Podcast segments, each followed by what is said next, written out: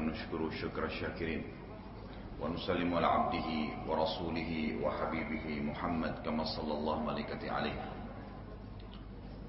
Segala puji bagi Allah Subhanahu wa taala atas segala nikmatnya dan juga salawat dan taslim besar Muhammad sallallahu alaihi wasallam senantiasa kita haturkan.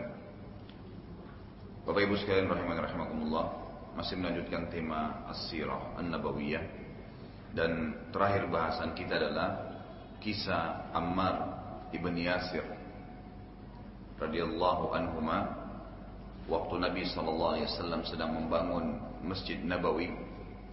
Beliau sempat mengajak para sahabatnya untuk partisipasi yang mampu dengan dana, dengan dana yang mampu, mampu dengan fisik dan tenaga, maka tenaga dan fisik yang mampu keduanya, maka juga diajak oleh Nabi Sallallahu Alaihi Wasallam. Nah, di antara sahabat yang terkenal memiliki kekuatan fisik yang luar biasa, pada saat para sahabat mengangkat satu buah batu saja, dia mengangkat sampai dua buah batu. Itulah Ammar ibn Yasir radhiyallahu anhuma, dan sudah panjang lebar saya jelaskan kisahnya. Pada saat itu saya jelaskan kisahnya bagaimana Ammar ibn Yasir setelah mengangkat batu atau sementara dilihat oleh Nabi sallallahu alaihi wasallam mengangkat batu, Nabi berkata, "Kasihan Ammar, dia akan dibunuh oleh kelompok pemberontak." Dan penyampaian Nabi sallallahu alaihi wasallam ini terjadi tiga puluh sembilan tahun setelah itu. Tepatnya perang Siffain yang terjadi antara Ali dan Muawiyah radhiyallahu anhuma, di mana Ammar ibn Yasir berada di pihak pasukan Ali. Dan dari riwayat ini pula diambil oleh para ahli sejarah bahwasanya memang pada saat terjadi perang Siffain antara Ali dengan Muawiyah radhiyallahu anhum ajma'in, ternyata memang Ali di pihak yang benar. Karena Ammar ibn Yasir berada di dalam pasukan itu. Berada di dalam pasukan itu. Dan pada saat Ammar terbunuh, maka Muawiyah segera memberhentikan peperangan karena mengetahui adanya hadis Nabi sallallahu alaihi wasallam yang berbunyi bahwasanya kasihan Ammar akan dibunuh oleh pasukan yang memberontak. Baik, kisah itu sudah panjang lebar saya jelaskan, saya tidak kembali lagi, saya lanjutkan langsung tema kita pada hari ini, yaitu pada saat Nabi Shallallahu Alaihi Wasallam proses membangun Masjid Nabawi, dan pada saat itu beliau belum punya rumah, karena setelah pembangunan karena setelah pembangunan Masjid Nabawi, barulah Nabi Shallallahu Alaihi Wasallam membangun rumah di sebelahnya. Bentar, tolong diperbaiki mic-nya dulu. Jadi pada saat Nabi sallallahu alaihi wasallam membangun Masjid Nabawi, beliau belum punya rumah. Dan sebagaimana kita tahu bersama-sama bahwasanya rumah Nabi sallallahu alaihi wasallam berada di sebelah masjid beliau. Sebagaimana dijelaskan dalam hadis Bukhari, bahwasanya Aisyah radhiyallahu anha berkata, Rasulullah sallallahu alaihi wasallam kalau sedang beriktikaf, sedang tinggal gitu kan di e, masjid di bulan Ramadan, maka beliau sallallahu alaihi wasallam terkadang memasukkan kepalanya melalui ya jendela masjid ke rumah Nabi sallallahu alaihi wasallam, ke kamarnya Aisyah radhiyallahu anha. Maka kata Aisyah, aku pun menyisir rambut Nabi sallallahu alaihi wasallam. Ini menandakan rumah Nabi sallallahu alaihi wasallam dengan masjid dempet, ya, dempet dengan masjid beliau. Dan ini ya kata para ulama dibolehkan dalam syar'i. Bolehnya seorang imam atau seorang ya pengurus inti atau bahkan pemimpin negara berada atau memiliki tempat tinggal pas bersebelahan dengan masjid agar dia selalu berinteraksi dengan masjid. Karena salah satu syarat mutlak seorang pemimpin negara adalah harus menjadi imam sebenarnya lima waktu sholat di masjid yang dianggap paling besar di satu lokasi. Makanya Nabi sallallahu alaihi wasallam itu menjadi imam di masjid beliau sallallahu alaihi wasallam. Dan setelah beliau meninggal, Abu Bakar jadi khalifah dan beliau menjadi imam juga di masjid Nabi sallallahu alaihi wasallam lima waktu sholat. Kemudian setelah itu Umar yang datang menjadi khalifah juga sholat menjadi imam di Masjid Nabawi. Utsman pun begitu, Ali pun begitu radhiyallahu anhum ajma'in. Berarti Nabi shallallahu alaihi wasallam dan Khulafaur Rasyidin semuanya jadi imam sholat. Idealnya, idealnya presiden kita mestinya itu menjadi imam sholat di Masjid Istiqlal lima waktu sholat. Mestinya begitu. Kalau dalam hukum syar'i mestinya begitu.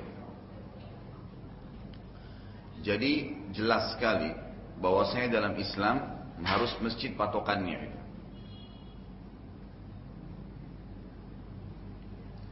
Harus masjid patokannya dan memang itu adalah basis berdirinya negara Islam.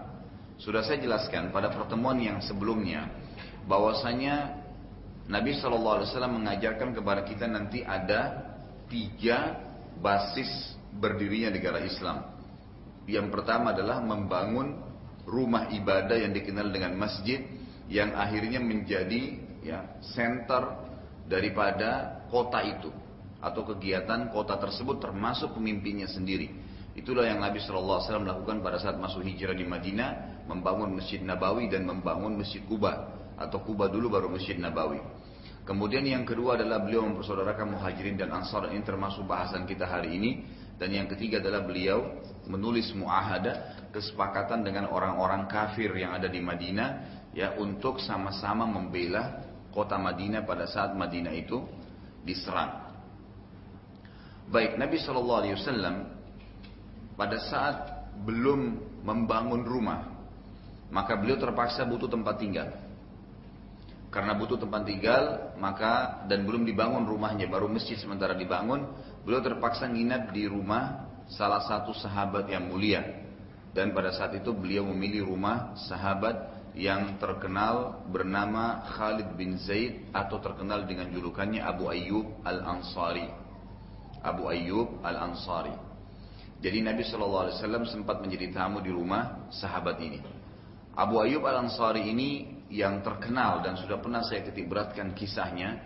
Beliaulah satu-satunya sahabat yang sempat ya gitu, hidup sampai di zamannya Yazid ibn Muawiyah.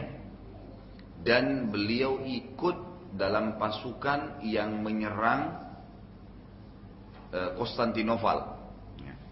Di mana Nabi shallallahu alaihi wasallam pernah bersabda, kalian pasti akan menyerang dan merebut Konstantinopel. Sungguh sebaik-baik pasukan adalah pasukan pada saat itu, dan sebaik-baik pemimpin yang memimpin pasukan tersebut. Juga dalam hadis lain dikatakan pasukan pertama yang menyerang Konstantinopel akan diampuni oleh Allah Subhanahu Wa Taala. Abu Ayyub Al-Ansari ini pernah ikut dalam peperangan tersebut di zamannya Yazid bin Muawiyah. Jadi waktu Ali radhiyallahu anhu terbunuh, kemudian Muawiyah menjadi khalifah, yang menjadi raja dan mendirikan kerajaan pertama dalam Islam namanya Dinasti Umayyah, yang berkuasa dari tahun empat puluh satu sampai seratus tiga puluh dua Hijriah. Setelah Muawiyah meninggal dunia, diangkat anaknya bernama Yazid. Nah, di zaman Yazid inilah ada pasukan yang menyerang Konstantinopel, dan Abu Ayyub Al-Ansari ikut pada saat itu. Ikut pada saat itu karena ingin mengejar fadilah tadi. Ada sebuah kisah sedikit berhubungan dengan Abu Ayyub sebelum kita masuk bagaimana kisah dia bersama Nabi shallallahu alaihi wasallam pada saat Nabi nginap di rumahnya. Jadi beliau memang sahabat yang sangat mulia. Saya jauh ke depan pada saat beliau akan meninggal dunia, beliau ikut pasukan dengan Yazid menyerang Konstantinopel. Pada saat pasukan itu sudah mendekati benteng Konstantinopel, walaupun pada saat itu muslimin tidak menang, karena Konstantinopel itu dibebaskan oleh Sultan Muhammad Fatih di dinasti ya Utsmaniyah nantinya di tahun seribu empat ratus lima puluh tiga Masehi, ya seribu empat ratus lima puluh tiga Masehi. Jadi kurang lebih ya enam ratus tahun sekian, ya kurang lebih hampir gitu, kurang hampir lima, hampir enam ratus tahunan yang lalu baru dibebaskan Konstantinopel. Jadi di zaman Abu Ayyub belum, gitu kan. Tapi di tengah jalan subhanallah Abu Ayyub merasa beliau akan meninggal dunia. Lalu beliau menitip pesan kepada Muaw, kepada Yazid pada saat itu yang ikut juga berperang. Wahai Yazid, kalau seandainya aku mati sebelum mencapai benteng Konstantinopel, gitu kan, maka jangan kuburkan jenazahku kecuali di depan benteng itu. Jadi dia karena inginnya mendapatkan fadilah tadi yang Nabi shallallahu alaihi wasallam janjikan, bahwasanya pasukan pertama yang menyerang Konstantinopel akan diampuni. Pasukan yang menyerang dan menang pada saat menyerang Konstantinopel itu adalah sebaik-baik pasukan, pemimpinnya sebaik-baik pemimpin dan pasukannya sebaik-baik pasukan. Pada saat beliau ternyata betul malam hari tidur, besok paginya meninggal dunia dan benteng Konstantinopel masih jauh, masih lumayan ya.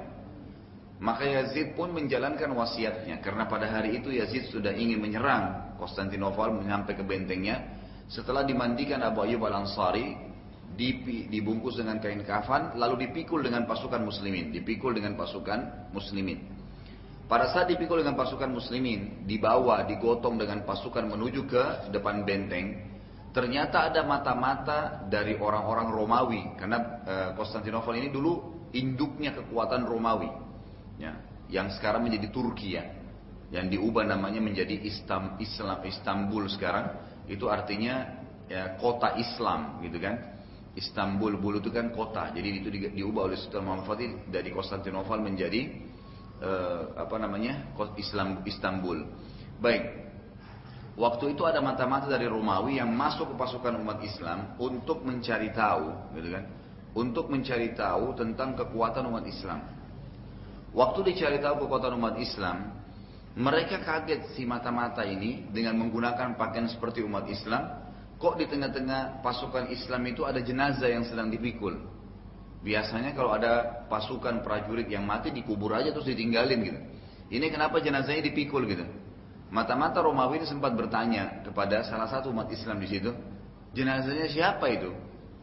Karena dia berpakaian seperti orang Islam, dia menggunakan bahasa Arab mata-mata ini, maka dikira dia bagian dari pasukan umat Islam. Lalu orang Muslim tadi pasukan Muslim ini bilang, apa kau tidak tahu itu? Itu sahabat Nabi Muhammad sallallahu alaihi wasallam, Abu Ayyub Al-Ansari. Lalu kata si mata-mata, kenapa kok jenazahnya dipikul? Kata ya orang Islam tadi, karena dia titip pesan kepada Amir Mukminin, ya Khalifah Yazid, bahwasanya dia tidak mau dikuburkan kecuali di depan benteng Konstantinopel, karena inginnya ya mendapatkan fadilah tadi. Maka mata-mata Romawi kembali kepada Raja Romawi lalu berkata begini, kayaknya kita nggak bisa kalahin umat Islam. Kenapa ditanya oleh Raja Romawi? Dia bilang, jangankan orang hidupnya, orang matinya umat Islam saja mau berperang. Jadi ternyata dengan pesan Abu Ayyub Al-Ansari luar biasa gitu, membuat musuh jadi gentar gitu. Tapi memang kondisinya pada saat itu belum Allah berikan kesempatan untuk memenangkan peperangan. Memang nanti ada kisah sendiri, nanti kalau kita insya Allah, kalau Allah masih mudahin dan Allah panjangkan umur, saya bisa membahas tentang Utsmaniyah. Nanti akan ada bahasan tentang pembebasan Konstantinopel ini gitu kan. Jadi ada ketebalan benteng yang luar biasa, dia ada dua lapis benteng, dan itu kurang lebih ketebalan bentengnya lima belas kaki dan dua puluh kaki, dua lapis gitu kan. Dan tingginya pun sama, tingginya sekitar dua puluh kaki, jadi sangat tinggi sebenarnya dan sangat tebal tembok itu, baru bisa masuk ke kota. Apalagi di antara tembok satu dan tembok kedua tuh ada danau, gitu kan? Yang tidak bisa ditembus, susah sekali, susah sekali ditembus. Baik, intinya adalah kisah jenazahnya tadi Abu Ayyub Al-Ansari yang kita ingin diperhatikan. Baik, kita kembali lagi ke belakang jauh sebelum Abu Ayyub meninggal dunia. Waktu awal-awal Nabi Shallallahu Alaihi Wasallam membangun Masjid Nabawi, sempat beliau menjadi tamu di rumah sahabat yang mulia ini Abu Ayyub Al-Ansari atau Khalid bin Zaid radhiyallahu anhum. Kebetulan waktu menjadi tamu di rumah Abu Ayyub Al-Ansari, Nabi shallallahu alaihi wasallam sempat kena rumahnya dua tingkat di atau meminta kepada Abu Ayyub agar dipersilahkan nginap di lantai satu atau lantai pertama. Lantai kedua Abu Ayyub dan istrinya. Biasanya Abu Ayyub nginap di lantai satu gitu. Tapi permintaan Nabi shallallahu alaihi wasallam di lantai pertama, walaupun Abu Ayyub minta Nabi di atas, karena di atas itu untuk tamu memang gitu. Hanya saja kondisi rumah pada zaman dulu beda, tidak seperti sekarang. Kita sekarang sudah ada cor beton kayak ini gitu kan. Kalau ada air tumpah di atas itu pun kadang-kadang masih netes gitu. Kalau ada celah-celah semen yang kurang bagus maka mungkin bisa tembus airnya. Apalagi di zaman dulu itu hanya batang-batang pohon kurma yang dirapat-rapatin kemudian ditempelin tanah liat yang dikeringkan. Jadi kalau basah itu jelas bisa turun tanahnya gitu. Maka Nabi shallallahu alaihi wasallam berkata, saya akan di lantai satu wahai Abu Ayyub, karena permasalahannya kami akan sering atau banyak kedatangan tamu. Akan banyak kedatangan tamu. Abu Ayyub pun mengatakan, baiklah ya Rasulullah. Kemudian Abu Ayyub nginap di malam hari di lantai dua rumahnya.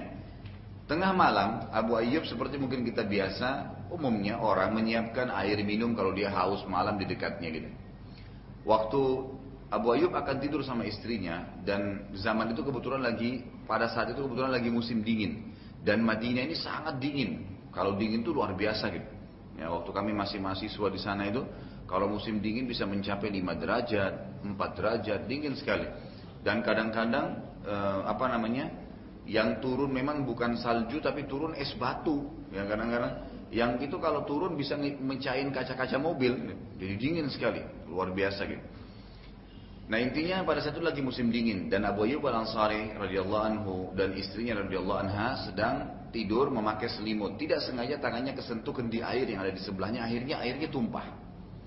Waktu tumpah, tanah liat yang dijadikan sebagai lantai di lantai dua itu tadinya kering menjadi basah. Dan saking khawatirnya ya, Abu Ayyub Al-Ansari radhiyallahu anhu ini saking khawatirnya air itu tembus dan kena Nabi shallallahu alaihi wasallam. Maka beliau dengan istrinya semalam suntuk sibuk mengeringkan air itu dengan selimut yang mereka pakai. Jadi sudah kedinginan, selimutnya dipakai, dan semalam suntuk sibuk, takut Nabi shallallahu alaihi wasallam kena tetesan air. Ini luar biasa gitu. Ya, ini salah satu pelajaran besar bagaimana cinta para sahabat kepada Nabi shallallahu alaihi wasallam. Ini cinta yang sebenarnya. Di zaman beliau masih hidup, mereka sudah berkorban seperti ini. Keesokan harinya, Abu Ayyub Al-Ansari menceritakan kepada Nabi Shallallahu Alaihi Wasallam kejadian tersebut, lalu berkata, ya Rasulullah, gitu, kami semalam terjadi seperti ini, maka kami khawatir gitu. Lebih baik anda yang tidur di atas, lebih baik anda yang tidur di atas. Maka Nabi Shallallahu Alaihi Wasallam pun setuju tentunya dengan pindah ke lantai atas. Tapi di sini yang kita lihat adalah bagaimana pengorbanan Abu Ayyub Al-Ansari, dan namanya beliau adalah Khalid ibn Zaid. Baik. Kemudian selanjutnya Nabi shallallahu alaihi wasallam termasuk kejadian pada saat itu, sementara proses pembangunan Masjid Nabawi, masih ada beberapa orang Muslim yang belum sempat hijrah ke Madinah. Itu tepatnya adalah anak-anak Nabi shallallahu alaihi wasallam dan juga anaknya Abu Bakar. Beliau sempat mengutus Zaid bin Harithah, sahabat Nabi yang mulia radhiyallahu anhu, yang sudah pernah kita bahas kisahnya. Beliau diberikan julukan anak anaknya Nabi shallallahu alaihi wasallam. Ini sebenarnya budak, Zaid bin Harithah bekas seorang budak yang pernah dibeli oleh Khadijah radhiyallahu anha di Mekah, kemudian dihadiahkan kepada untuk Nabi shallallahu alaihi wasallam, lalu Nabi shallallahu alaihi wasallam bebaskan, dan sempat namanya karena cintanya Nabi kepada dia diganti menjadi Zaid bin Muhammad, sampai turun ayat Al-Quran, dan sudah pernah saya bahas masalah ini. A'udzubillahi minasyaitonirrajim. Maka kana Muhammadun aba ahadin min rijalikum walakin Rasulullah wa khataman nabiyyin. Muhammad bukanlah ayah seseorang di antara kalian, tapi dia adalah utusan Allah dan penutup para nabi. Maka diubah kembali namanya menjadi Zaid ibn Harithah. Zaid ibn Harithah. Baik. Zaid ibn Harithah radhiyallahu anhu ini diutus oleh Nabi shallallahu alaihi wasallam ke Mekah untuk menjemput anak-anak Nabi shallallahu alaihi wasallam dan juga keluarganya Abu Bakar, dan akhirnya berhasil dibawa ke Madinah. Di sini ulama sejarah memang ada tidak menyebut, atau kebanyakan mereka tidak menyebutkan nama, tapi kemungkinan besar adalah anak-anak Nabi shallallahu alaihi wasallam yang masyhur ya, adalah Ruqayyah Ummu Kalthum, kemudian Zainab dan Fatimah. Ya, Zainab dan Fatimah. Hanya saja di sini masih khilaf di antara ulama apakah Ruqayyah ikut atau tidak, karena Ruqayyah ini menikah dengan Utsman bin Affan masih di Mekah. Dan disebutkan dalam beberapa riwayat yang lain baru beberapa bulan menikah itu sudah meninggal, dan akhirnya Nabi shallallahu alaihi wasallam nikahkan Utsman lagi dengan Ummu Kalthum ya, radhiyallahu anhum ajma'in. Dan kemungkinan kata para ahli sejarah yang ikut hijrah adalah Ummu Kalthum, Zainab dan Fatimah. Kemudian dari keluarga Abu Bakar sendiri adalah istri Abu Bakar dan juga anaknya dua orang, Asma dan juga Aisyah radhiyallahu anhunna. Baik, ini termasuk kejadian yang terjadi pada saat itu, sementara proses Masjid Nabawi lagi dibangun. Kemudian juga ada pelajaran besar di sini, saudaraku. Ada hadis Nabi shallallahu alaihi wasallam yang berbunyi, dan ini juga sudah pernah saya titik beratkan, mudah-mudahan Bapak masih ingat. Saya ingatkan kembali, membangun masjid itu fadilahnya sangat besar. Dan ini Nabi shallallahu alaihi wasallam lakukan pada saat saya katakan tadi. Ya, mem, e, begitu masuk ke Madinah, membangun pondasi asas negara Islam adalah masjid dulu, kemudian memusyawarahkan hal dan asal, dan muahadah itu mencatat kesepakatan dengan orang-orang kafir. Masjid ini selain daripada memang basis umat Islam bertemu, juga yang membangunnya dapat fadilah. Sebagaimana sabda Nabi sallallahu alaihi wasallam, "Man bana baitan, man bana masjidan lillahi banallahu lahu baitan fil jannah." Siapa yang membangun untuk Allah masjid di muka bumi, Allah akan bangunkan baginya istana di surga. Baik kita menyumbang total masjid semua atau kita nyumbang sebagian. Baik itu materi ataupun tenaga, sama. Sebagaimana sabda Nabi sallallahu alaihi wasallam, siapa yang membangun masjid di muka bumi sebesar cakaran kaki burung di tanah, maka Allah akan membangunkan baginya istana di surga. Jadi Bapak Ibu sekalian, kalau seandainya ada masjid di sekitar rumah kita lagi dibangun, maka ikutilah dan contohilah para sahabat ridwanullahi alaihim. Pada saat lagi dibangun Masjid Quba dan Masjid Nabawi, mereka selain membantu materi, mereka juga membantu fisik dan tenaga. Termasuk mengangkat batunya, E, mungkin mengangkat kaleng-kaleng catnya kalau kita sekarang, itu semua berarti juga punya andil dalam pembangunan masjid tadi. Jadi tidak selamanya berbentuk materi uang, gitu kan. Ini juga semua pelajaran yang bisa kita ambil dari pembangunan Masjid Nabawi. Baik, ada sebuah kisah yang menarik pada saat itu. Di proses ini ya, sementara proses pembangunan Masjid Nabawi belum selesai masjidnya. Dan pada saat itu Masjid Nabawi sangat sederhana, masih sangat sederhana. Ada seorang pendeta Yahudi atau salah satu pendeta Yahudi yang pemimpin pendeta Yahudi di Madinah, namanya Abdullah bin Salam radhiyallahu anhu. Orang-orang Yahudi ini, saudaraku, tahu kebenaran tapi tidak mau mengimani. Alasan mereka sudah pernah saya juga titik beratkan, karena mereka punya fanatisme keturunan. Mereka menganggap harusnya nabi terakhir itu dari Bani Israel, dari turunan Nabi Yakub alaihissalam. Tapi ternyata Nabi terakhir datangnya dari turunan Ismail, anak-anak dari istri yang lain, ya dari Nabi Ibrahim alaihissalam, gitu kan? Dan mereka menganggap itu ya tidak perlu beriman kepadanya. Jadi orang-orang Yahudi tahu. Makanya Allah menyebutkan dalam Al-Quran tentang orang-orang Yahudi, "A'udzubillahi minasyaitonirrajim, ya'rifunahu kama ya'rifuna abna'ahum." Mereka sangat mengenal siapa itu Muhammad shallallahu alaihi wasallam sebagai Rasul, sebagaimana mereka mengenal anak-anak mereka. Jadi orang-orang Yahudi tahu, gitu kan? Makanya orang-orang Yahudi, nanti akan kita lihat kisahnya di sini, mereka tahu kebenaran tapi mereka menolak. Dan Abdullah bin Abbas radhiyallahu anhu, sahabat Nabi yang mulia, pada saat menafsirkan surah Al-Fatihah, "Ghairil maghdubi alaihim waladdallin," bukan orang-orang yang kau murkahi Allah dan bukan orang-orang yang sesat. Beliau mengatakan orang-orang yang dimurkahi Allah, maghdubi alaihim adalah Yahudi dan dallin adalah Nasrani. Kenapa beliau mengatakan begitu? Beliau mengatakan karena orang-orang Yahudi tahu kebenaran tapi nggak mau diikutin, maka Allah murka pada mereka. Dan orang-orang Nasrani tidak tahu kebenaran tapi mau disebarin, maka mereka adalah orang yang dhal, orang-orang yang sesat, gitu kan? Tapi inti bahasan adalah orang-orang Yahudi tahu kebenaran, mereka tidak mau beriman. Baik. Salah satu fakta bahwasanya orang Yahudi seperti itu sifatnya adalah riwayat Abdullah bin Salam radhiyallahu anhu, dan ini juga disebutkan oleh Imam Bukhari dalam kitabnya. Saat Nabi shallallahu alaihi wasallam tiba di Madinah, banyak kelompok dan individu yang ingin bertemu dengan Nabi shallallahu alaihi wasallam. Di antaranya adalah salah satu pendeta Yahudi yang bernama Abdullah bin Salam radhiyallahu anhu. Abdullah bin Salam bercerita tentang dirinya sendiri. Dalam riwayat Bukhari ini dia cerita begini. Saat Nabi shallallahu alaihi wasallam tiba di Madinah, aku sedang berada di rumah khalatiku. Khalati ini saudari dari ibu, ya, adiknya ibu atau kakaknya ibu yang perempuan. Dalam bahasa Arab dipanggil khalati, ya tanteku, gitu kan. Dan ini saya selalu sarankan juga dalam pengajian-pengajian. Mudah-mudahan kita bisa menerapkan ya kalimat-kalimat bahasa Arab dalam kehidupan kita, itu sangat baik. Ya, kalau dari keluarga ayah, laki-laki dipanggil, kalau paman dari ayah itu dipanggil am. Ya, kalau paman saya berarti ammi, kan biasa gitu. Kalau saudari perempuan, tante dari ibu dikatakan ammah atau ammati, ya kan gitu. Kalau saudara ibu itu dikatakan laki-laki khal, kalau perempuan khala. Kalau kita mengatakan om saya dari ibu, kita mengatakan khali.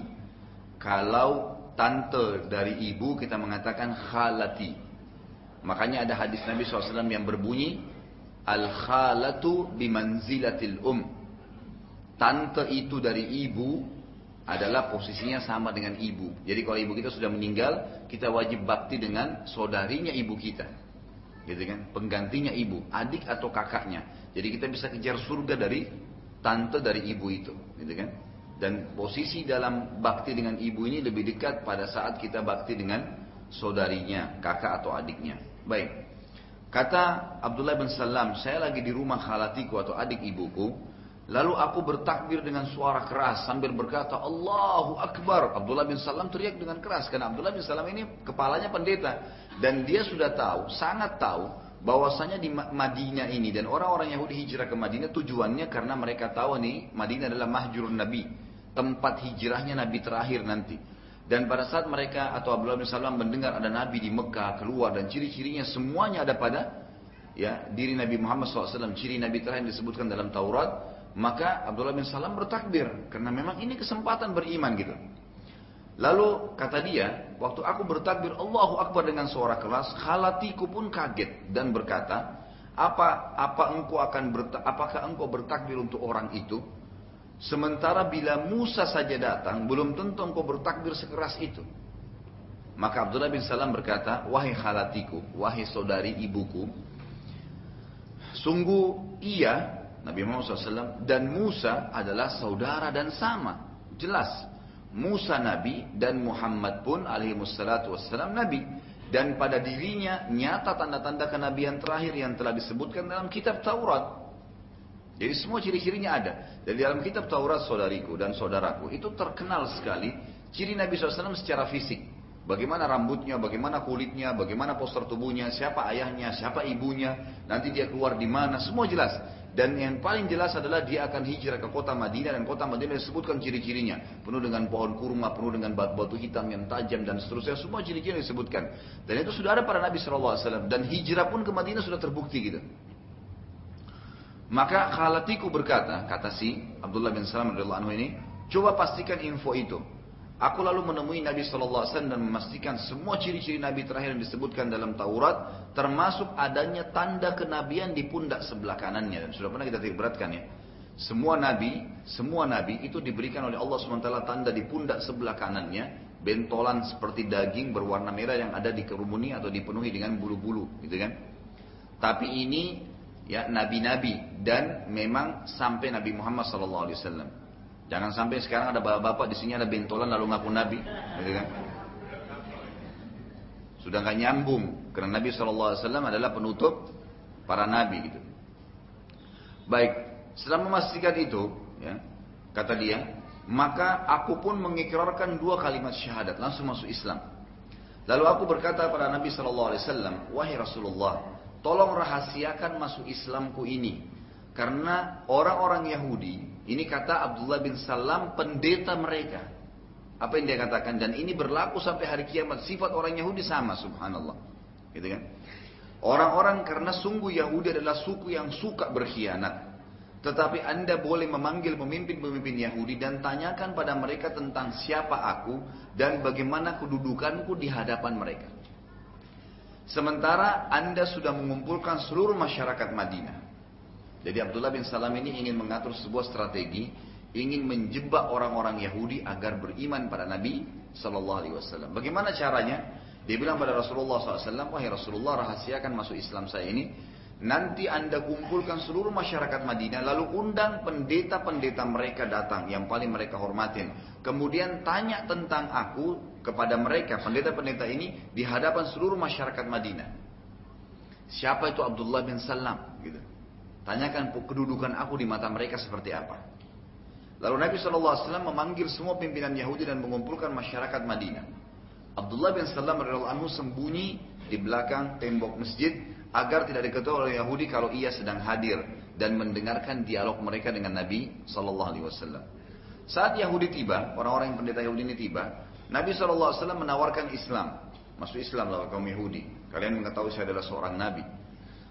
Buktinya jelas disebutkan satu, dua, tiga. Argumen Nabi shallallahu alaihi wasallam jelas semua. Artinya kalau orang-orang pendeta pasti masuk Islam lah pada saat itu. Tetapi ternyata mereka menolak. Karena mereka sudah sepakat gitu kan. Kalau Nabi terakhir bukan dari Bani Israel kita nggak akan beriman. Walaupun itu benar. Bayangin tuh ya. Luar biasa keras kepalanya mereka. Lalu ya Nabi shallallahu alaihi wasallam berkata kepada mereka. Kalau begitu, bagaimana pendapat setelah mereka nolak Islam ya? Bagaimana pendapat kalian tentang Abdullah bin Salam? Serentak semuanya bilang, ia adalah tuan, pemimpin, dan orang yang paling alim di antara kami. Jadi pendeta-pendeta Yahudi memuji siapa? Abdullah bin Salam ini. Jadi mereka memastikan memang itu orang yang luar biasa. Disebutkan ya tiga poin ya.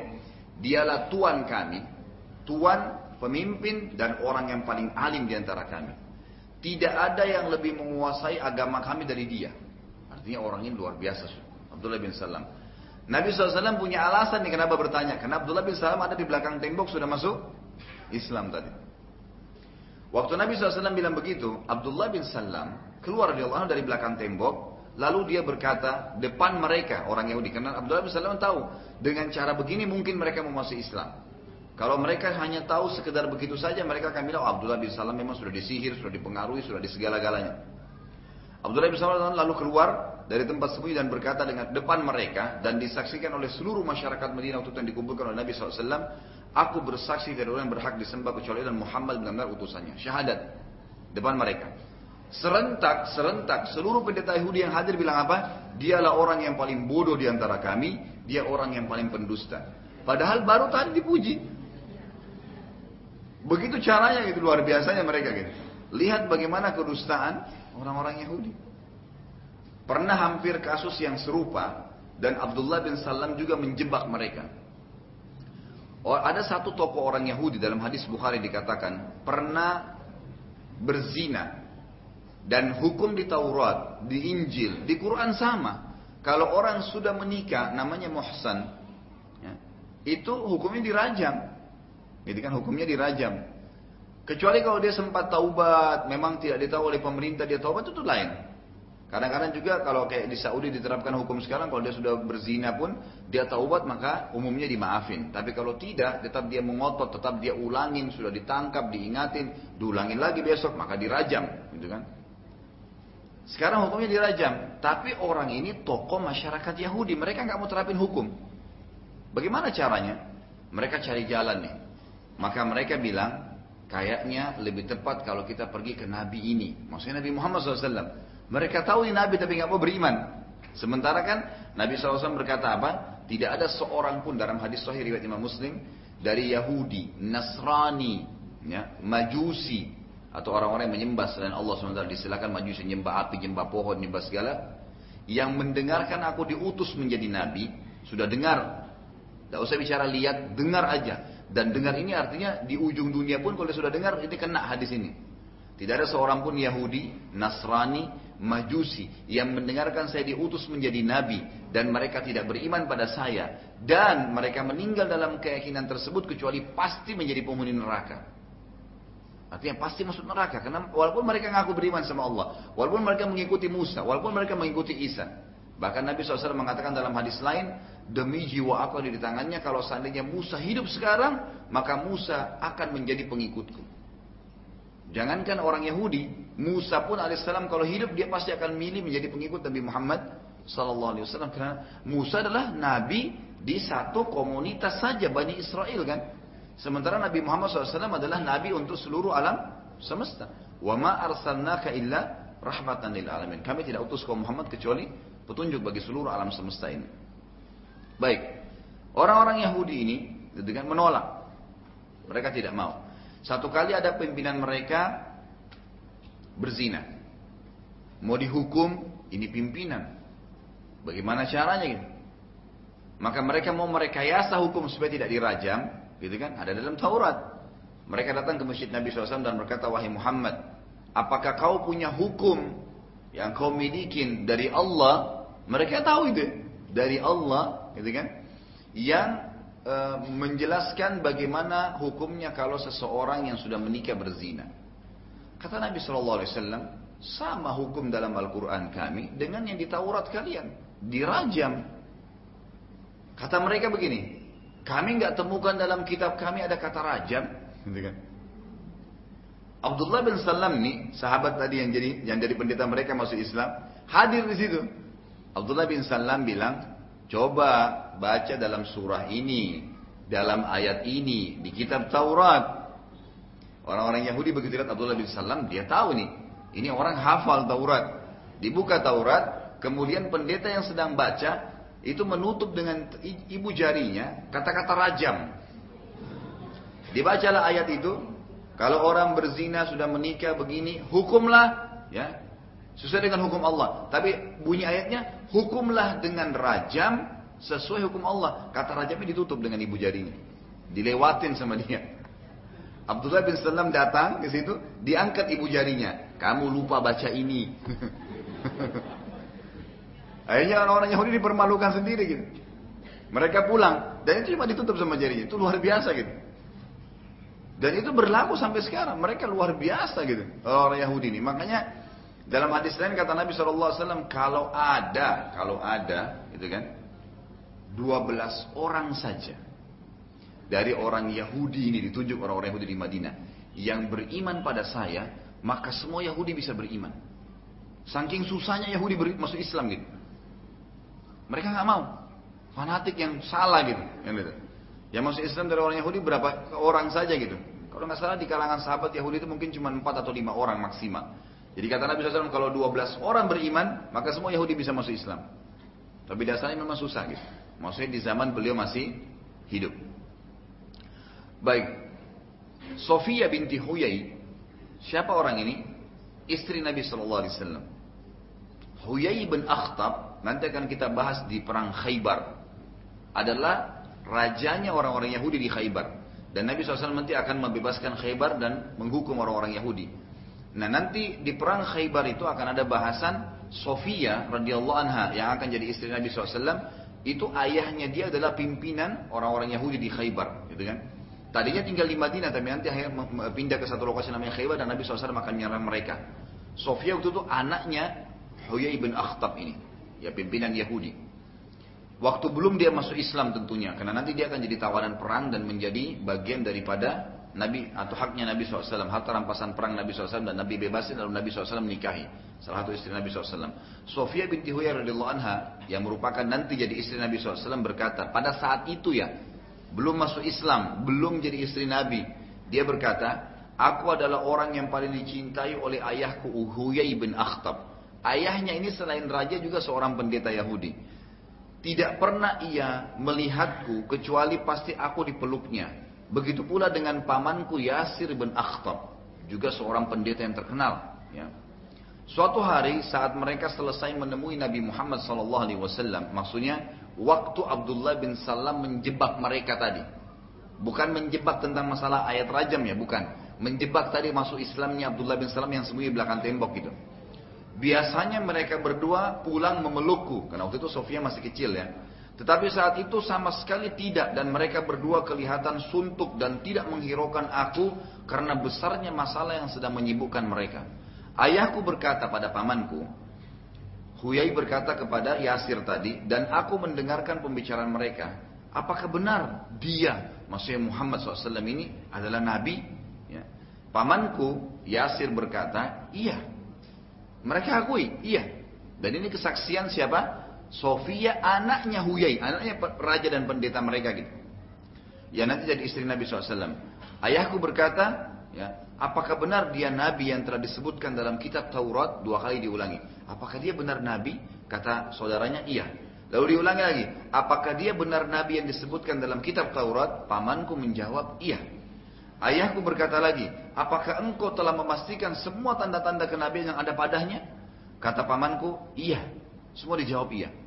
Berarti sudah tidak ada alasan untuk tidak beriman.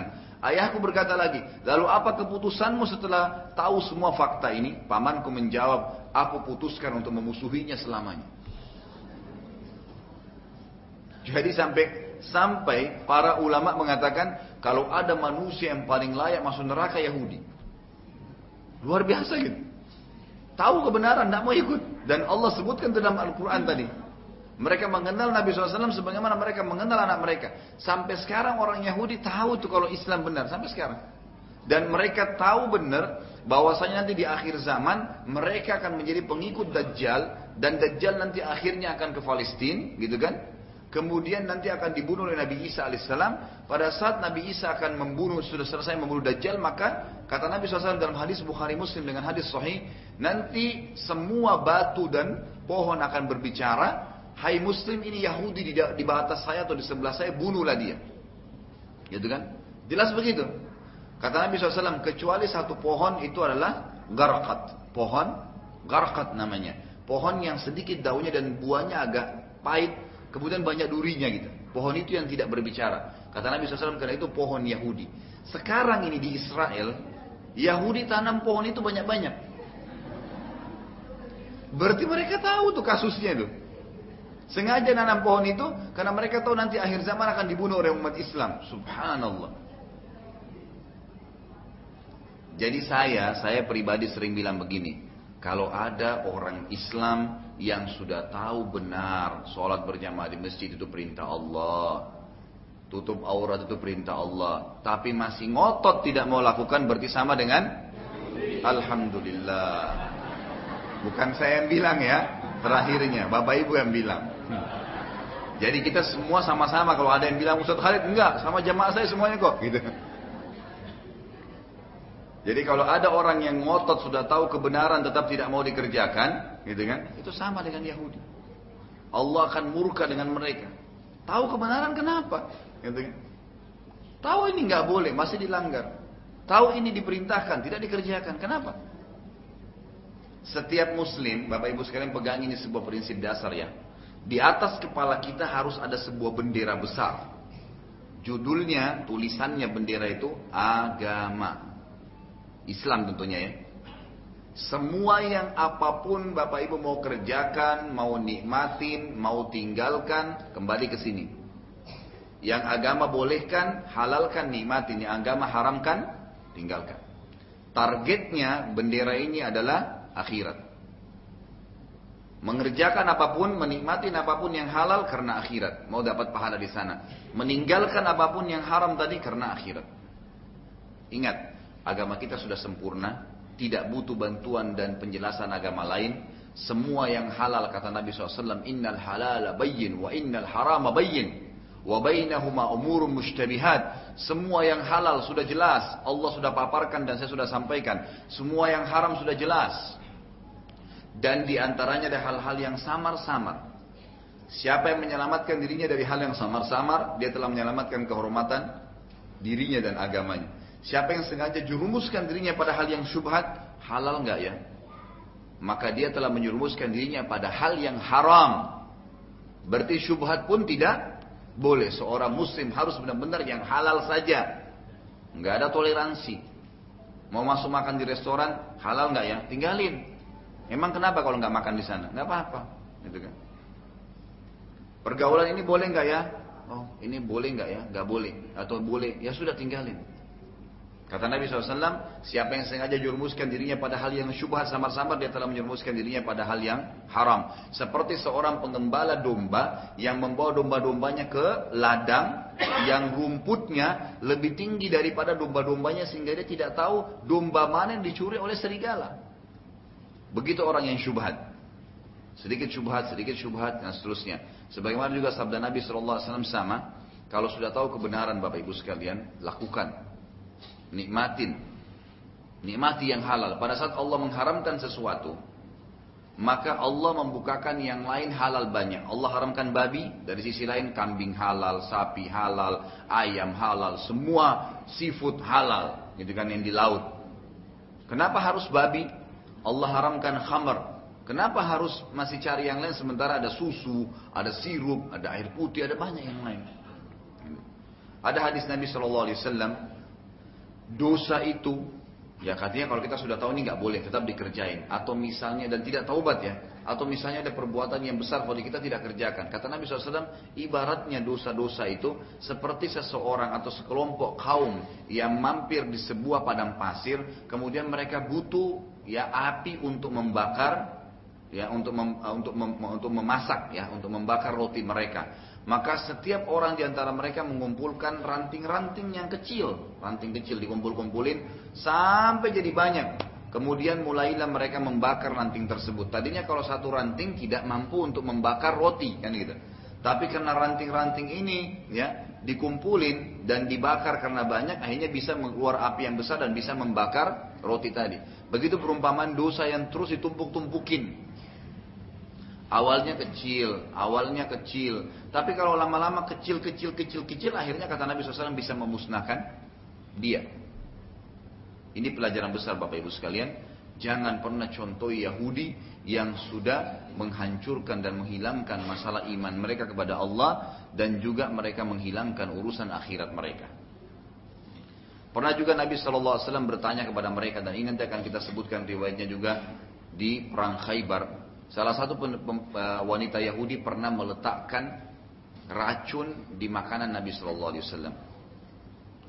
Lalu yang terjadi, Nabi shallallahu alaihi wasallam waktu makan cuil daging itu, kebetulan Nabi shallallahu alaihi wasallam paling gemar dengan kambing dicuil, kemudian beliau makan, masukkan di mulutnya.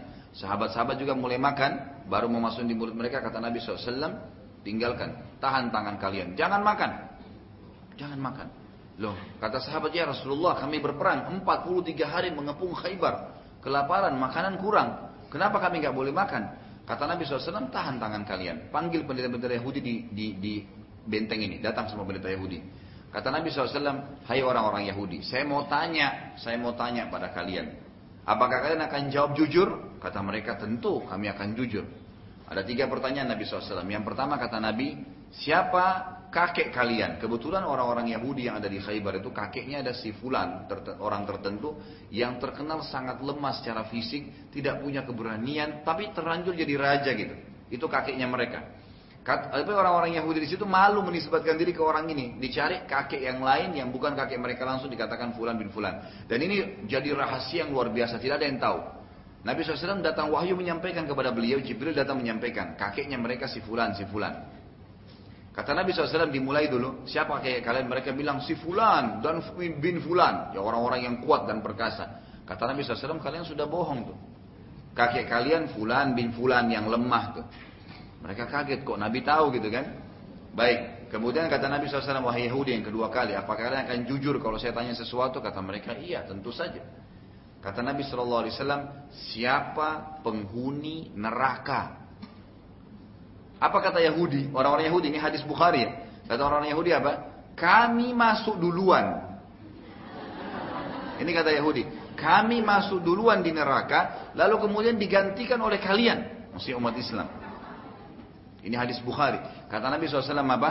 Tidak, kalian sudah bohong. Kami demi Allah, ini berita gembira buat kita ya, busyra ya, berita gembira. Kata Nabi shallallahu alaihi wasallam, kami demi Allah tidak akan menggantikan kalian di neraka. Sudah bohong yang kedua kali. Lalu kata Nabi shallallahu alaihi wasallam yang ketiga kali, wahai Yahudi, jujur gak kalau saya tanya lagi? Kata orang Yahudi, tentu saja. Kalau kami bohong, pasti Allah akan beritahukan kepada anda sebagaimana Allah memberitahukan anda tentang dua kejadian tadi sebelumnya. Mereka tahu ini Rasulullah, Allah sampaikan, tapi nggak mau masuk Islam gitu. Bayangin tuh, luar biasa keras kepalanya kan. Maka kata Nabi shallallahu alaihi wasallam, apakah kalian letakkan racun di makanan ini? Nabi sengaja nggak nanya langsung tadi, dua pertanyaan dulu karena sudah terbukti bohongnya. Gitu. Kalau langsung ke racun ini, mereka bilang tidak, selesai kan gitu. Tapi sudah terjebak dua kali. Jadi orang Yahudi ternyata harus dijebak dulu. Jadi kalau ada umat Islam yang juga suka dijebak dulu baru ngaku, berarti sama dengan alhamdulillah, kebongkar berarti ya. Jadi nggak nggak usah tunggu dijebak dulu. Enggak kok, saya nggak buat. Kamu buat kok, saya lihat. Enggak, demi Allah. Nanti digebukin baru mau ngaku. Kata Nabi shallallahu alaihi wasallam, kalian letakkan nggak racun racun di sini? Mereka bilang iya, gitu kan? Lalu orang-orang Yahudi bilang iya ya. Mereka ngaku akhirnya. Dan akhirnya mereka mengatakan apa? Dari mana anda tahu ada racun di situ? Nabi shallallahu alaihi wasallam angkat paha kambing itu yang sedang mereka kasih racun. Nabi shallallahu alaihi wasallam mengatakan dalam hadis Bukhari ya, akhbarani hadad zira, yang memberitahukan saya bahwa saya ada racun adalah paha kambing ini. Ngomong dengan Nabi, ya Rasulullah, saya diracuni. Itu mujizat Nabi shallallahu alaihi wasallam. Antara mujizat Nabi shallallahu alaihi wasallam adalah daging itu berbicara dengan Nabi shallallahu alaihi wasallam, gitu kan. Tapi ini kita ambil kisah bagaimana luar biasanya ya orang-orang Yahudi dengan keras kepala mereka. Baik. Yang kedua yang Nabi shallallahu alaihi wasallam lakukan dalam fondasi negara Islam di Madinah adalah persaudaraan antara muhajirin dan ansar.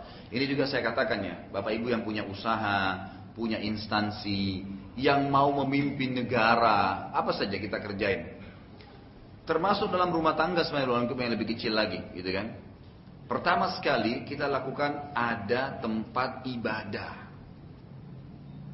Di rumah pun itu bagusnya kalau ada kotak musola. Mungkin kita pakai sholat malam, kan gitu. Kita pakai sholat duha, sholat-sholat sunnah. Karena Nabi shallallahu alaihi wasallam mengatakan apa? Semua sholatnya seorang muslim lebih afdal di rumahnya kecuali lima waktu sholat gitu. Artinya yang wajib ya, mesti sunnah-sunnah ini. Jadi kita dianjurkan itu. Kalau kita punya instansi, punya masjid, punya musola, tempat umat Islam berkumpul, sekolah, ada masjidnya, gitu kan? Karena Nabi shallallahu alaihi wasallam bangun itu dulu, basisnya umat Islam untuk ketemu. Yang kedua adalah persaudarakan antara orang yang sudah lama dengan orang yang baru. Ini yang Nabi shallallahu alaihi wasallam lakukan. Pegawai lama sama pegawai baru. Siswa lama dengan siswa baru, kan gitu. Anggota keluarga lama dengan anggota keluarga baru. Persaudarakan mereka, perkenalkan, persatukan. Nabi shallallahu alaihi wasallam perlakukan itu. Jadi semua muhajirin dari Mekah, sahabat-sahabat ya yang hijrah, itu dipersaudarakan dengan orang-orang Ansar di Madinah dengan ukhuwah Islamiyah, persaudaraan Islam. Apa asasnya? Ya, itu adalah saling mencintai karena Allah dan berpisah juga karena Allah. Artinya betul-betul saya memilih orang ini sebagai saudara saya muslim karena ibadahnya. Dan kita dianjurkan Bapak Ibu sekalian dalam agama Islam. Dan cukup banyak hadis berbicara masalah ini. Kalau kita lihat seseorang yang ibadahnya bagus, tentu ini sesama jenis. Garis bawahi kalimat ini ya. Laki-laki sama laki-laki, perempuan sama perempuan. Kita disunnahkan mencari siapa orang yang baik ibadahnya, lalu kita datang dan mengucapkan di depan dia, saya mencintai kamu karena Allah. Sesama, alhamdulillah. Jangan lagi bilang ya, Ustaz Khalid bilang kita saling mencintai ya. Lalu bapak-bapak datang ke ibu-ibu, saya cintai kamu karena Allah. Gitu. Kecuali kalau suami istri lain. Kita contohnya adalah sesama jenis. Ini penting sekali. Maka pernah ada seorang sahabat dalam hadis Bukhari berkata, ada orang yang sholatnya bagus sekali sahabat gitu kan, luar biasa khusyuknya. Lalu ada seorang sahabat ngomong di sebelah Nabi shallallahu alaihi wasallam, saya suka orang ini karena Allah, saya cinta dia karena Allah, karena ibadahnya bagus gitu. Lalu kata Nabi shallallahu alaihi wasallam, kejarlah dia dan ucapkan di depan wajahnya. Dan kita disunahkan kalau ada seseorang mengatakan, uhibbuka fillah, kalau perempuan uhibbuki fillah, ka dan ki. Uhibbuka fillah dan uhibbuki fillah, gitu kan? Sesama jenis. Saya ulangi terus kalimat ini, gitu kan? Saya cintai kamu karena Allah. Dan yang sedang menerima kalimat tersebut membalas mengatakan, ahabbakallahu alladhi ahbabtani fi. Semoga Allah mencintai kamu yang telah membuat kau mencintai aku karena dia. Ahabbakallahu alladhi ahbabtani fi. Kalau perempuan, ahabbakillahu alladhi ahbabtani fi. Diucapkan kalimat ini, gitu kan? Baik, bersatu karena imannya kepada Allah, berpisah juga karena imannya kepada Allah. Artinya kalau sampai temannya tersebut sudah menyimpang, ada salah diingatin, maksiat tidak mau juga, maka ditinggalkan karena Allah Subhanahu wa taala. Ini yang disebutkan juga dalam hadis Nabi sallallahu alaihi wasallam, di antara tujuh golongan yang dinaungi pada hari kiamat tidak ada naungan kecuali dengan Allah. Gitu kan? Adalah dua orang yang saling mencintai karena Allah dan mereka berpisah karena Allah Subhanahu wa taala. Dan ini penting sekali ya, penting sekali untuk mencari tahu eh, apa namanya atau mencari seorang teman yang bagus ibadahnya. Kalau kita berdua jalan pakai baju koko atau berdua jalan pakai kudung besar atau pakai jilbab, beda dengan kalau kita sendirian. Kalau kita bertiga beda dengan kalau kita satu orang. Kita bersepuluh orang lebih lain lagi, percaya diri lebih ada, gitu kan? Baik. Setelah membangun masjid, Nabi shallallahu alaihi wasallam lalu mengeluarkan keputusan penting kedua, yaitu mempersaudarakan antara muhajirin dan ansar. Sa'ad radhiyallahu anhu, Sa'ad yang terkenal pimpinan orang-orang ansar di Madinah, dipersaudarakan oleh Nabi shallallahu alaihi wasallam dengan Abdurrahman bin Auf radhiyallahu anhu. Tentu banyak sahabat yang bersaudarakan ya, si fulan dengan si fulan, si fulan dengan Nabi tunjukin gitu. Kebetulan yang paling banyak diangkat oleh ahli sejarah adalah kisah dua orang sahabat ini. Karena dua-duanya adalah orang yang kaya. Dan Nabi shallallahu alaihi wasallam memang e, dalam e, persaudaraan ini biasanya mempertemukan status sosial. Gitu kan, orang kaya sama orang kaya, orang miskin sama orang miskin. Bukan berarti tidak boleh miskin sama kaya, bukan berarti itu. Tapi untuk mempermudah mereka untuk saling berkorban. Karena dalam ukhuwah Islamiyah ini harus benar-benar berkorban. Makanya ada seorang sahabat, ya bukan sahabat, tabi'in, datang kepada Abdullah bin Mas'ud dalam riwayat yang sahih, sahabat Nabi yang mulia radhiyallahu anhu. Dia mengatakan, wahai Ibnu Mas'ud, aku mencintai kau karena Allah. Kata apa kata Abdullah bin Mas'ud? Apakah kau bersedia kantongmu menjadi kantongku, sebagaimana aku bersedia kantongku menjadi kantongmu? Artinya kebutuhanku adalah kebutuhanmu, kebutuhan adalah kebutuhanku. Itu persaudaraan Islam, sama-sama saling membantu. Maka orang itu mengatakan, tidak, saya tidak bersedia. Kata Abdullah Mas'ud, kalau gitu pergilah, jangan bersaudara dengan saya. Gitu kan? Karena nggak bisa, ukhuwah Islamnya harus didukung. Ya, persahabat yang benar adalah sahabat yang berkorban untuk kita, gitu kan? Makanya jenjang sosial juga berpengaruh. Jenjang sosial juga berpengaruh di sini. Tapi sekali lagi bukan berarti tidak boleh, gitu kan? Tapi lebih tepat. Ini contoh dari Nabi shallallahu alaihi wasallam bagaimana beliau saudarakan antara Sa'ad radhiyallahu anhu, saat ini orang kayanya Madinah. Semua perkebunan kurma di Madinah setengahnya punya dia, gitu kan? Waktu Nabi shallallahu alaihi wasallam bersaudarakan dengan dengan Abdullah bin Abdurrahman bin Auf. Abdullah bin Auf, Abdullah bin Auf adalah sahabat Nabi yang terkaya di Mekah, sejajar dengan Utsman bin Affan, orang kaya raya, gitu. Tapi waktu beliau hijrah ke Madinah, hartanya banyak diambil oleh orang-orang Quraisy Mekah, ditinggalin rumahnya, kekayaannya, juga termasuk istrinya tidak mau masuk Islam, maka ditinggal di Mekah. Jadi beliau datang ke Madinah itu sendirian. Kalau anak-anaknya tidak ada penyebutan dalam riwayat, saya juga tidak tahu, tapi istrinya jelas tidak mau masuk Islam, gitu. Berangkatlah ke Madinah lalu dipersaudarakan dengan Sa'ad. Begitu Nabi shallallahu alaihi wasallam menunjuk, hai Sa'ad, kau bersaudara mulai hari ini dengan Abdurrahman bin Auf. Abdurrahman eh, Sa'ad radhiyallahu anhu karena ingin menunjukkan cintanya karena Allah, dia mengatakan, wahai Abdurrahman, saya punya dua orang istri. Yang kalau seandainya kau suka salah satunya, silakan lihat. Maka saya akan ceraikan, lalu kau nikahi salah satunya setelah masa iddahnya. Kemudian saya juga yang memiliki kebun kurma yang terbesar di Madinah. Saya semua kebun kurma ini setengahnya punya saya. Maka saya siap mulai sekarang bagi dua. Kalau kita katakan kebun kurma, Bapak Ibu sekalian, saya tidak tahu Bapak Ibu kalau umroh itu dijelasin nggak di jalanan biasa kalau terus ini. Kalau saya bimbing umroh itu saya jelasin panjang lebar. Di antaranya sebenarnya di Saudi sampai hari ini, dari zaman Nabi dulu sampai sekarang, gitu kan, orang dilihat kayanya itu dari banyaknya kebun kurmanya. Jadi bukan dari mobilnya, bukan dari rumahnya, karena pohon kurma satu tuh mahal sekali dan perawatannya susah. Jadi kalau dia punya kebun kurma itu berarti orang kaya raya tuh di Madinah. Sampai sekarang di Jazirah Arab umumnya ya, orang kalau punya kebun kurma itu berarti orang kaya, gitu.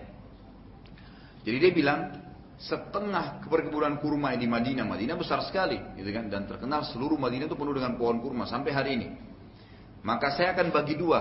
Kalau kita prediksi setengah Bekasi Barat ini penuh dengan pohon kurma, gitu kan, lalu dibagi dua sama orang ini. Luar biasa kalau punya uang dua puluh miliar, sepuluh miliar buat kamu. Langsung kaya raya seketika. Saya tidak tahu, Allahu alam, kalau kita di sini yang hadir ditawarkan begini, mungkin tidak nolak ya. Sendirian dikasih istri satu, silakan tunjuk yang mana kau mau. Yang kedua, setengah harta saya silakan punya kamu.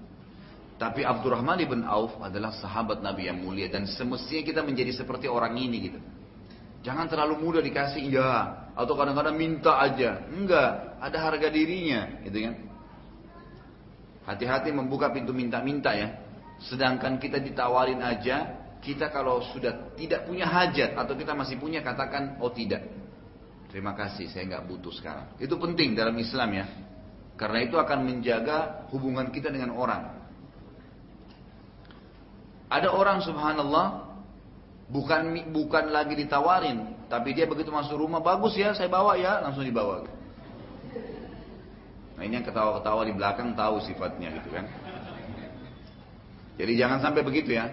Abdurrahman bin Auf mengatakan apa? Semoga Allah memberkahi kamu di keluargamu.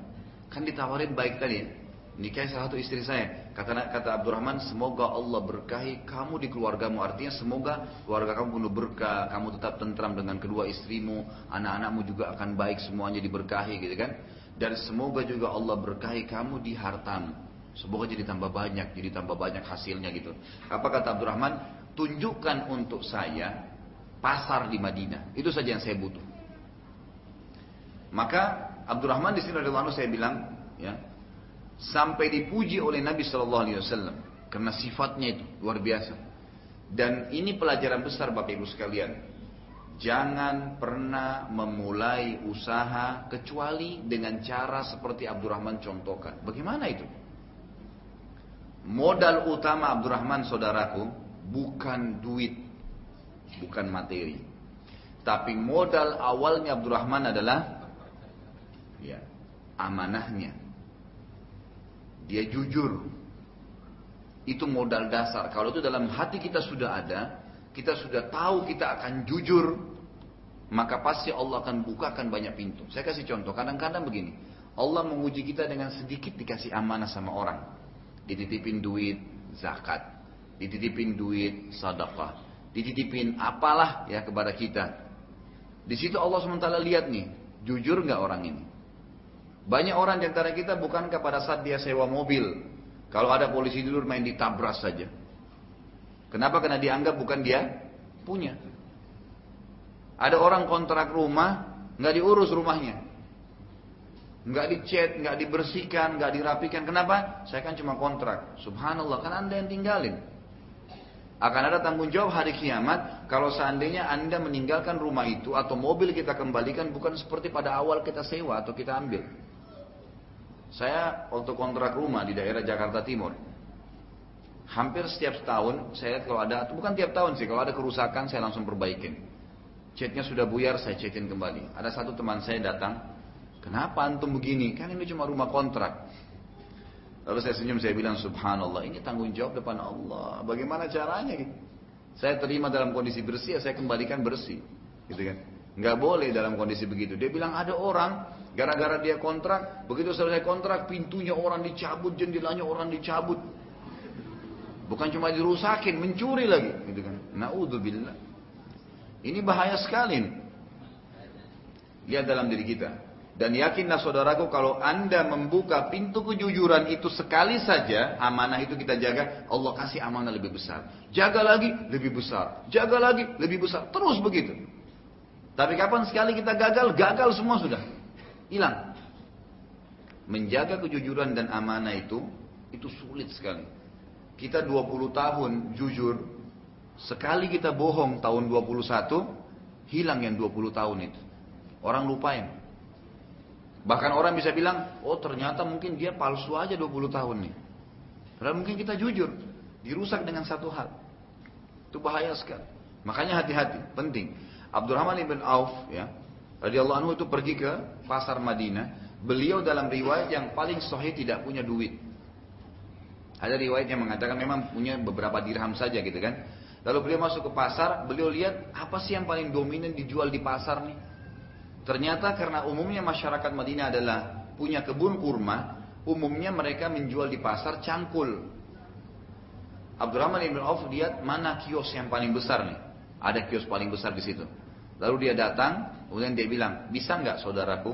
Setelah salam tentunya, kemudian dia bilang, bisa nggak saudaraku? Saya mengambil beberapa cangkul di sini yang saya bayar besok. Modal kepercayaan. Tentu orang-orang Madinah tahu, oh ini orang muhajir. Ya baik, silahkan. Diambillah. Abdurrahman ibn Auf setelah ambil beberapa cangkul keliling pasar itu, nawarin orang. Silahkan beli, silahkan beli. Laku, dibayar hari itu. Langsung. Ini juga pelajaran besar ya. Kalau bapak ibu sudah dapat duit dari barang yang dititipin, tidak usah tunda. Oh kan jatuh tempo sebulan, duitnya pakai dulu. Enggak, kembaliin udah. Selesai pada saat itu. Ya kan gitu. Kalau kita meninggal tidak ada tanggung jawab lagi kan. Hal-hal kecil tapi mesti diperhatikan. Begitu dapat duitnya, untungnya sudah, langsung dikembalikan. Kita ambil barang baru ya. Jangan pernah pakai satu uang yang kita diamanakan untuk satu pekerjaan, itu kepada kerjaan yang lain, kecuali dengan izin pemilik uangnya. Karena itu pasti akan mentok dan rusak nanti. Banyak orang bangkrut gara-gara ini nih. Modal diambil, ya saya akan pakai bisnis ini. Ternyata tidak diputar di situ, dipakai bisnis lain. Alasannya di tengah jalan, karena ini saya anggap lebih penting. Tapi belum pernah bicara sama pemilik uang. Pemilik uang cuma tahu usaha yang ini. Tadinya jual gelas kok pindah ke piring. Pastikan usaha piringnya bangkrut. Kapan dia gunakan metode ini pasti bangkrut, pasti bermasalah, pasti terlilit utang. Itu sudah sunnatullah. Tapi kapan kita amanah, ini buat jelas, ya buat gelas. Ini uang saya titipin untuk anak yatim ya, anak yatim. Nggak boleh ke masjid, nggak boleh kayak yang lain. Memang ini amanahnya. Saya titipin uang ya, kamu pakai umroh ya. Tidak dipakai bangun rumah, nggak bisa, harus umroh, kecuali dengan izin pemilik rumahnya, nggak boleh. Pastikan kalau kita sudah alihkan keluar dari amanah, bangkrut pasti, itu pasti, nggak mungkin tidak. Makanya mencong keluar. Apalagi kalau diikuti dengan bohong, dengan berputar, dengan oh macam-macam luar biasa. Ini terutama para pengusaha mestinya ambil pelajaran dari sini nih. Abdurrahman bin Auf begitu dapat duit langsung dibayar. Akhirnya dipercaya kan? Coba kalau kita ambil barang langsung bayar, percaya walaupun belum jatuh tempo. Mungkin kita akan dikejar oleh pemilik produk, kapan kamu ambil lagi ya? Karena orang ini belum jatuh tempo pun sudah bayar karena sudah laku kan? Udah selesai, kita enggak ada beban, enggak ada apa, meninggal pun pada malam itu aman. Beliau bayar, besok ambil lagi, terus begitu dalam satu bulan saja Abdurrahman bin Auf radhiyallahu anhu sudah punya kios, ya, kios cangkul yang lebih besar dari tempat yang dia beli. Gitu kan? Sampai Nabi shallallahu alaihi wasallam pernah memuji Abdurrahman, mengatakan, sungguh Abdurrahman telah diberkahi oleh Allah radhiyallahu anhu karena amanahnya dan jujurnya, sampai kalau dia menjual tanah pun digenggam maka akan laku. Gitu kan? Karena luar biasa gitu. Di sini saya bilang, Nabi shallallahu alaihi wasallam bersabda, bila Abdurrahman menjual tanah maka niscaya ia akan untung. Pada jiwa Abdurrahman selain kemuliaan juga terdapat apa? Jiwa bisnis. Dan ini sangat baik. Semua orang kalau punya jiwa bisnis itu sangat baik, gitu kan? Dia bisa berusaha, dia bisa mandiri, gitu kan? Tidak terikat dengan orang. Ia memulai dari nol pada saat tiba di Madinah dan akhirnya mencapai beliau meninggal. Dikatakan dalam riwayat beliau meninggalkan harta sebanyak delapan juta dirham. Ya saking kayanya gitu, banyak sekali jumlahnya ini. Para ahli sejarah menyebutkan itu bisa dikatakan mungkin setengah Madinah itu bisa menjadi milik Abdurrahman bin Auf karena kayahnya. Beliau juga yang punya riwayat, ya kalau saya tidak salah ini Abdurrahman bin Auf riwayatnya ini, mudah-mudahan benar ya. Tapi saya ingatnya ini riwayat yang benar gitu. Pernah satu kali satu malam beliau kedatangan keuntungan satu peti emas. Untung dari bisnisnya, satu peti di bawah pegawainya itu emas semua. Begitu dia lihat, dibuka, bukan malah tersenyum kayak kita. Melihat emas satu peti, ibu-ibu bagaimana tuh? Baik, gak usah ditanggapin. Satu orang saya sudah ribut suaranya gitu kan. Dibuka peti, emas semua, luar biasa. Abdurrahman bin Auf langsung berpikir, istrinya datang, ada apa suamiku? Dia bilang, ini cobaan dari Allah.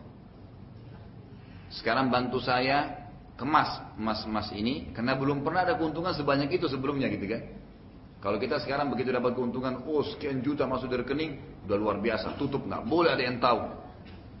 Ini nggak Abdurrahman, perhatikan apa yang dilakukan. Diambil, dibilang sama istrinya, harus malam ini habis disodakahkan. Habis malam ini, dibungkus semua, bagi semua orang miskin. Tahu apa yang terjadi? Riwayat saya menjelaskan, hari kedua datang dua peti keuntungannya. Dibungkus lagi, dibagi lagi, hari ketiga tiga peti.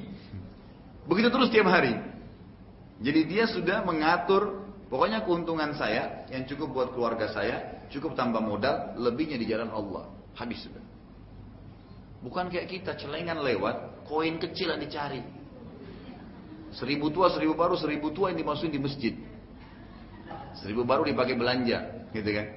Dengan seribu tua minta apa sama Allah? Kesehatan, kekuatan, keturunan, masuk surga, selamat dari neraka. Nyambung nggak itu? Gak nyambung. Coba latih diri, ada fakir miskin lewat kasih seratus ribu, kita punya dua puluh ribu nih, seratus ribu kasih dia. Belajar. Kata Nabi shallallahu alaihi wasallam, hartamu sebenarnya adalah yang kau infakkan di jalan Allah. Dan yang sebenarnya yang, yang hanya fata morgana, yang hanya sebentar hiasan adalah yang kau pakai makan, minum, beli pakaian, itu akan fana. Bukankah kita kalau meninggal Bapak Ibu sekalian, Bapak Ibu beli mobil Alphard misalnya, punya rumah luas, punya pakaian yang bagus, sepatu yang mahal, bermerek. Begitu Bapak Ibu mati, apa yang dikatakan oleh orang? Oh ini mobilnya dia, oh ini rumahnya dia, oh ini dulu bajunya dia. Selesai. Yang Bapak Ibu bawa ke sana apa? Yang pernah kasih orang ya, anak yatim, yang pernah nyumbang masjid, itu yang ikut sama kita sampai mati. Mestinya kita di sana ini yang jadi target, punya seratus dua puluh ribu, seratus ribu di sana, dua puluh ribu di sini, kan gitu. Mestinya begitu. Ini pelajaran yang sangat besar, luar biasa. Amanah dan kejujuran, yaitu akan membawa orang pada tingginya derajat, ya keuntungan duniawi yang luar biasa, dipercaya oleh orang. Baik, saya katakan sini Abdurrahman bin Auf adalah salah satu dari muhajirin Mekah yang dahulu sangat kaya raya di Mekah. Tapi karena ia hijrah ke Madinah yang saat itu hukumnya wajib bagi setiap muslim kota, kota Mekah, maka seluruh hartanya diambil oleh Quraisy dan ia hanya berangkat dengan bekal apa adanya. Saat mendapatkan penawaran dari saudaranya dari Ansar tadi saat, ia menolak dengan kemuliaan jiwa dan ia hanya minta ditunjukkan ke pasar. Dan sebagai kisah tadi sudah saya jelaskan. Ini basis mendirikan negara yang kedua dalam Islam. Selain bangun masjid, Kuba dan Nabawi tadi, dan kita sudah sediakan contoh tadi. Kemudian persaudarakan Muhajirin dan Ansar, persaudarakan pegawai lama dengan pegawai baru, siswa lama dengan siswa baru, keluarga lama dengan keluarga baru. Kemudian yang ketiga adalah keputusan pemerintahan di Madinah. Ini basis negara yang ketiga. Setelah persaudaraan antara Muhajirin dan Ansar selesai, sudah selesai dipersaudarakan Muhajirin dan Ansar, Nabi shallallahu alaihi wasallam mengeluarkan keputusan bahwasanya semua masyarakat Madinah tidak boleh berhukum kecuali pada Allah, eh, kecuali pada Nabi shallallahu alaihi wasallam, walaupun ia non-Muslim, sebagai bentuk pemerintahan yang rapi. Inilah dalil yang paling kuat, Bapak Ibu sekalian, yang menandakan tidak boleh dan diharamkan seorang Muslim memilih pemimpin negara non-Muslim. Nggak boleh mutlak. Nggak boleh mutlak. Ini nggak bisa sama sekali. Banyak ayat berbicara masalah itu. Di antaranya, A'udzubillahi minasyaitonir rajim, alladzina amanu la tattakhidu aduwwi wa aduwwakum awliya. Al-ayat. Hai orang beriman, jangan pernah, jangan pernah kalian menjadikan musuhku dan musuh kalian pemimpin kalian. Siapa musuh Allah? Semua yang kafir. Nggak boleh. Makanya kriteria pemimpin dalam Islam itu ada tiga. Harus Muslim. Ini ada di Indonesia ya, dari Soekarno sampai S B Y, alhamdulillah Muslim, mudah-mudahan kedepannya juga tetap Muslim. Tapi kriteria kedua dan ketiga ini hilang, nggak ada. Kalau yang sempat ikut khutbah Jumat saya dua pekan lalu di Al Azhar, saya sempat jelasin masalah ini. Yang kedua itu harus yang memimpin kita adalah orang alim. Harus yang jadi presiden sebenarnya dan raja itu adalah ulama. Nggak boleh orang lain, nggak boleh orang biasa. Kenapa Bapak Ibu sekalian? Karena Allah mengatakan dalam Al-Quran, innama yakhshallaha min ibadihil ulama. Yang hanya tunduk kepada Allah, yang hanya bisa menerapkan hukum Allah adalah para ulama. Dan siapa itu Allah? Yang menciptakan langit dan bumi dan apapun yang ada di dalamnya, yang kita lihat dan tidak lihat diciptakan oleh Allah. Yang paling tunduk dan patuh menjalani hukum Allah adalah para ulama. Dan kata Nabi shallallahu alaihi wasallam apa? Al-ulama warathatul anbiya. Para ulama pewarisnya para nabi. Siapa Nabi? Pemimpin masyarakat kan. Nabi diutus untuk memimpin masyarakat, menunjukkan mana yang boleh dan tidak boleh dari hukum Allah Subhanahu Wa Taala. Jadi mestinya memimpin kita adalah seorang alim. Tapi yang saya masukkan alim di sini adalah benar-benar seorang ulama. Mohon maaf, bukan kiai warisan, bukan ustadz warisan. Ayahnya kiai, anaknya jadi kiai. Ayahnya ustadz jadi ustadz juga, walaupun salah. Terlebih parah lagi di Indonesia ini, mohon maaf saya tidak jenguk siapapun ya. Gelar haji dianggap seorang alim. Dari mana nih Pak Haji orang alim nih? Saya waktu masih mahasiswa di Madinah, delapan puluh persen, saya tidak berani mengatakan seratus persen ya, tapi yang saya lihat dengan mata kepala sendiri, jemaah haji kita nggak paham hukum haji. Sholatnya baik kalau benar, di Arafah dan di Mina, keluar Masjid Nabawi merokok di halaman Masjid Nabawi. Ditegur oleh orang. Ibu-ibu kita, saya pernah lihat mata kepala sendiri, subhanallah ya. Jadi karena tidak fahamnya nih, ibu haji nanti kalau pulang dapat gelar ini dan dihormati di masyarakat di Arafah, di Arafah itu mereka mandi seperti di kampungnya di Indonesia. Pakai sarung tutup cuma dadanya, mandi. Jemaah haji dari negara lain lihat mampir. Bagi-bagi dosa di Arafah. Pulang ini ibu haji nih dihormatin nih, paham agama. Dari mana ini? Khatibnya nggak hadir, Pak Haji naik, naik jadi khatib. Turun dari mimbar, nggak mau lagi bilang tidak tahu hukum, boleh, tidak boleh. Yang ikutin dia fanatik, jadi tersebar kesesatan. Alim yang benar-benar seorang yang figur alim, faham mana halal haram. Di antaranya yang sering saya jelaskan. Gitu kan, pernah Ali radhiyallahu anhu bertemu dengan seorang yang memberikan fatwa di Kufah.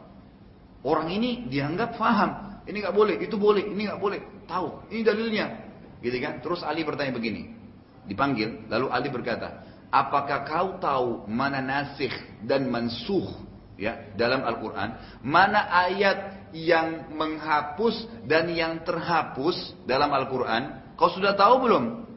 Ayat-ayat mana yang terhapus dan yang menghapusnya? Hukumnya apa, sebab turunnya apa? Kata dia, saya tidak tahu. Kata Ali, diam dan jangan berikan fatwa. Gak boleh sembarangan. Kata Nabi shallallahu alaihi wasallam akan datang ulama su, ulama yang buruk. Mereka apa? Sesat dan menyesatkan karena kejahilannya. Gak boleh. Di Indonesia kan begitu, warisannya luar biasa gitu. Diwariskan. Ayahnya kiai pasti kiai anaknya. Ayahnya dulu dai kondang, mati. Anaknya juga dianggap dai kondang. Ini gimana caranya? Bahkan saya waktu masih ngisi acara Trans T V waktu itu, ada salah satu acara saya nggak usah sebutin. Dan pembawa acaranya itu, ya, dia menyerupai salah satu dai gitu kan. Lalu dia bilang sama saya, sementara dia ngobrol sudah syuting acara gitu, lalu dia bilang sama saya, Ustaz, saya... Uh, waktu saya tampil nih dengan penampilan seperti ini, itu begitu saya tampil di media, itu banyak undangan, suruh ceramah. Padahal dasarnya dia tidak paham agama orang ini, cuma penampilannya seperti kiai yang kondang, ustadz yang kondang gitu. Saya diundang, dia bilang. Begitu saya diundang, saya pernah diundang oleh kalau tidak salah Gubernur Jawa Barat, dia bilang sama saya, buat acara tablik akbar. Begitu saya datang, lari semua Ustaz. Karena sepuluh menit pertama saya bicara masalah agama. Selebihnya saya nggak tahu, saya melawak aja. Semuanya lari. Tapi akhirnya tetap saja masyarakat anggap ini figur gitu. Ini seseorang. Salah. Bukan itu yang dimaksud. Tolok ukurnya paling paham hukum Allah, halal haramnya, dan bisa memimpin sholat. Kriteria imam apa? Harus bacanya benar, tahu halal haram, orang yang dituakan, gitu kan? Itu makanya Nabi shallallahu alaihi wasallam waktu jadi jadi jadi raja dan jadi nabi di Madinah, beliau jadi imam lima waktu sholat. Tadi di awal sebelumnya saya bilang kan, pemimpin itu kalau presiden kita Indonesia layaknya semestinya itu jadi imam di Istiqlal lima waktu sholat, subuh, duhur, asar, maghrib jadi imam. Mestinya begitu idealnya. Baik, Abu Bakar waktu jadi khalifah jadi imam lima waktu sholat di Masjid Nabawi kan? Umar imam masjid. Utsman imam masjid, Ali imam masjid, dan patokan kita apa? Alaikum bisunnati wa sunnatul khurafa rasyidin mahdiyina min ba'di abdu 'alaiha bin nawajid. Pegang teguh pada sunnahku, kata Nabi shallallahu alaihi wasallam, dalam segala seluruh kehidupan, politik, ekonomi, sosial, apa saja gitu kan. Sunnahku dan sunnah khulafa rasyidin Abu Bakar, Umar, Utsman dan Ali, dan berpegang teguh pada keduanya walaupun dengan gigi geraham kalian. Jadi itu syaratnya mestinya. Yang ketiga, semestinya yang jadi pemimpin, Bapak Ibu sekalian, adalah orang-orang yang tidak mengejar jabatan itu. Dari mana dalilnya? Hadis Bukhari Muslim, di mana Nabi shallallahu alaihi wasallam bersabda, Inna wallahi la nuwalli ala hadal amal ahadan sa'alahu au harasa alaih. Demi Allah, kata Nabi shallallahu alaihi wasallam, kami tidak akan pernah mengangkat seseorang jadi pemimpin yang sengaja mengejarnya atau memintahnya. Kenapa di Indonesia malah terbalik? Pada orbit semua fotonya, namanya, programnya, karena sistemnya yang salah. Kita main caplok saja sistem demokrasi barat ke negara kita.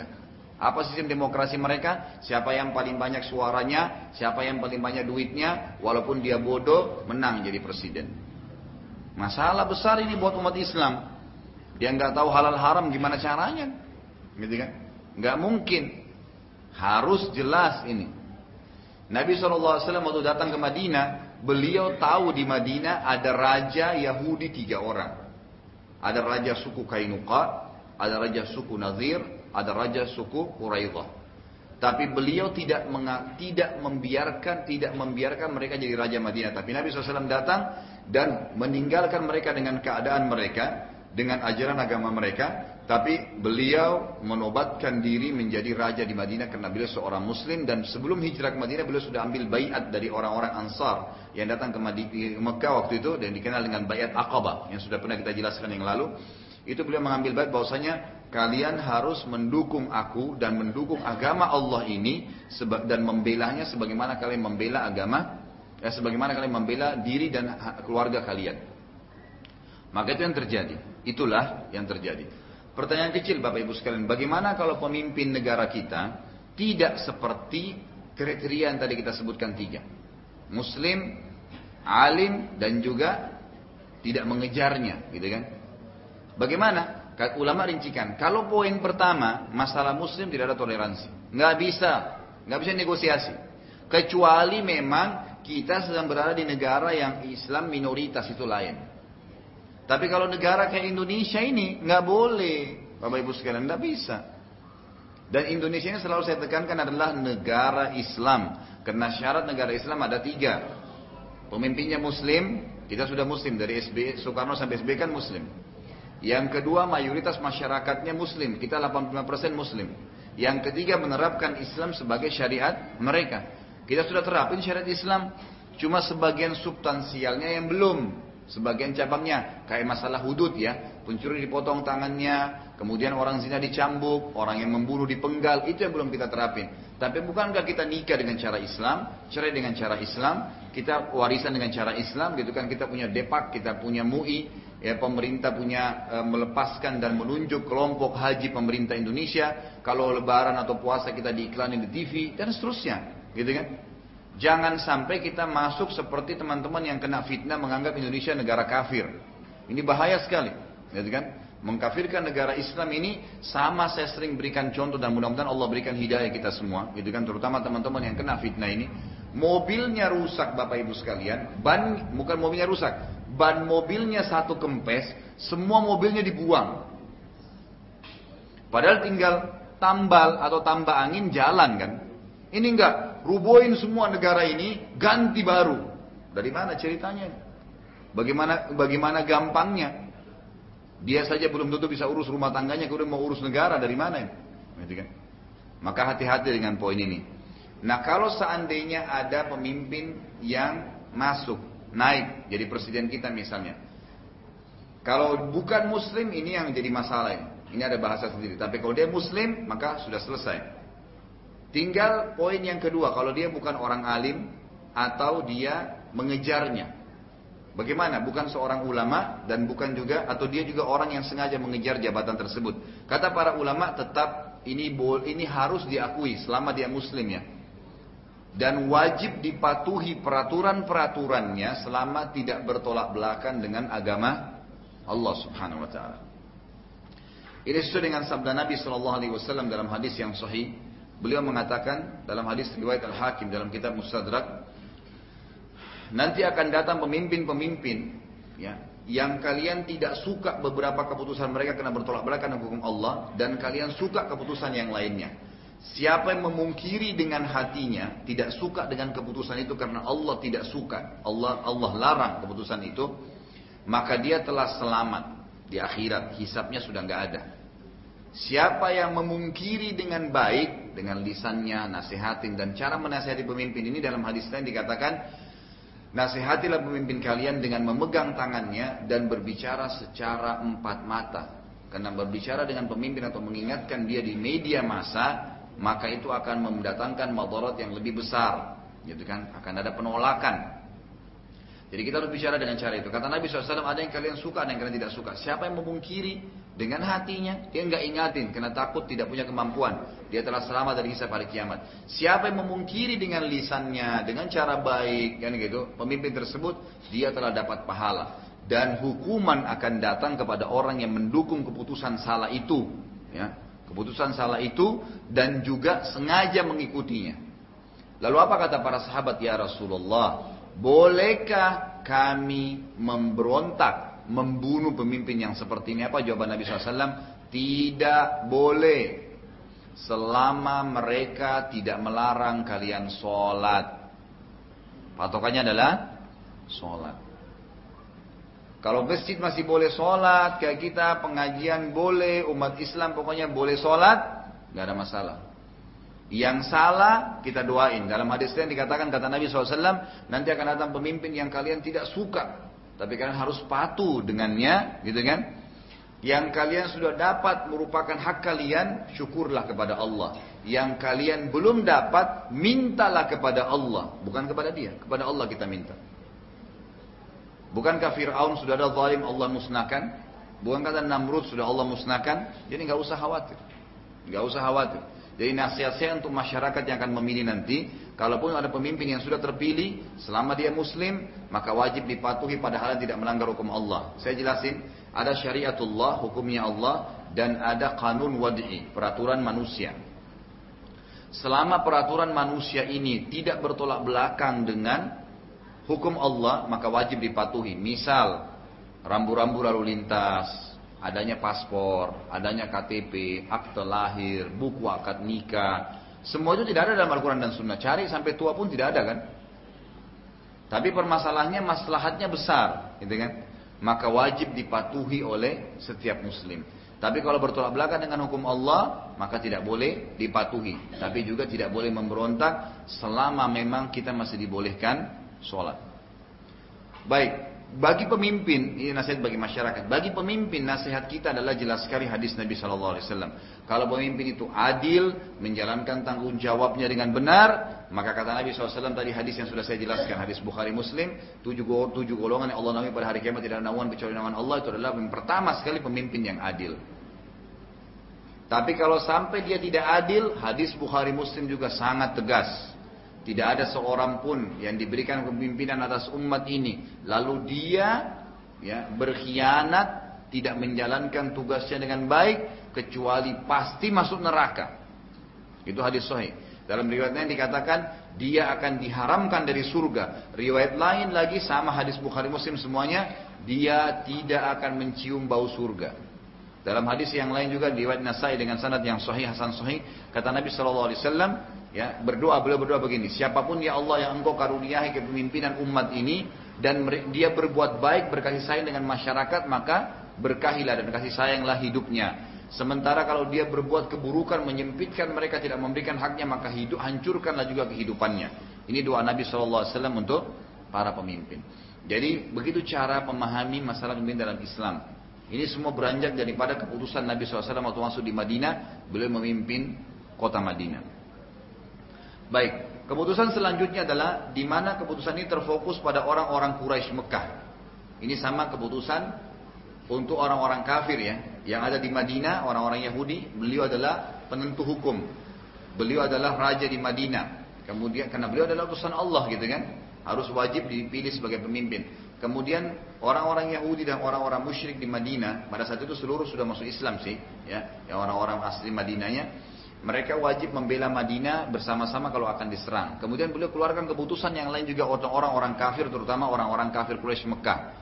Bahwasanya siapapun yang memasuki kota Madinah maka tidak boleh ada yang menjamu juga melindungi mereka. Karena pada saat itu kan umat Islam diusir ya dari Mekah.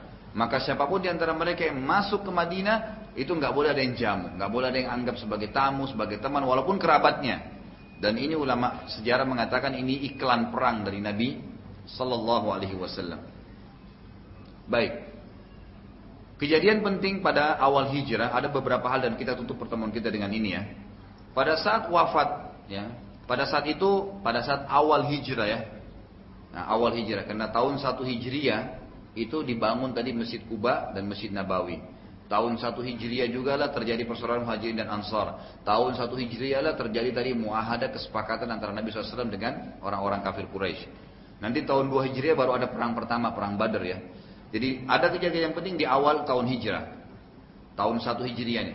Yang pertama adalah wafatnya seorang sahabat mulia bernama As'ad bin Zurarah radhiyallahu anhu. empat puluh orang di rumahnya. Jadi As'ad bin Zurarah radhiyallahu anhu pernah mengumpulkan empat puluh orang sahabat dari asli Madinah sebelum Nabi hijrah dari Madinah dari Mekah ke Madinah, itu empat puluh orang salat Jumat di rumahnya karena belum ada masjid gitu kan.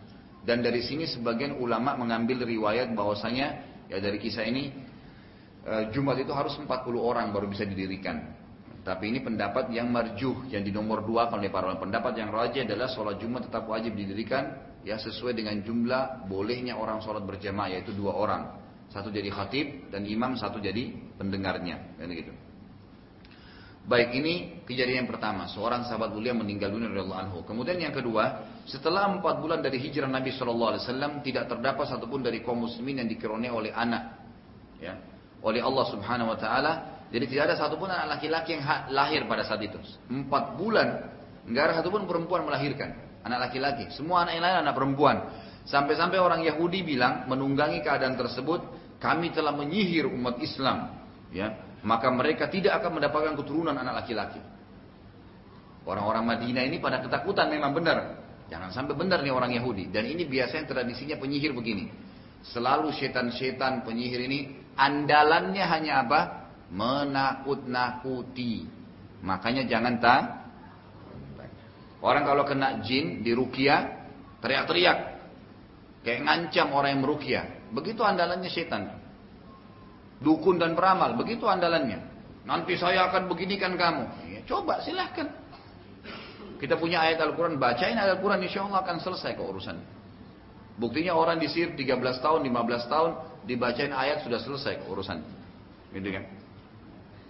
Jadi mereka hanya menakut-nakuti saja. Nah yang terjadi adalah semua bayi yang lahir selama empat bulan hanya perempuan saja. Sampai suatu hari seorang sahabat Nabi yang mulia, salah satu dari sepuluh orang yang dijamin masuk surga. Siapa itu? Zubair bin Awwam radhiyallahu anhu. Ini misanan Nabi sallallahu alaihi wasallam ya.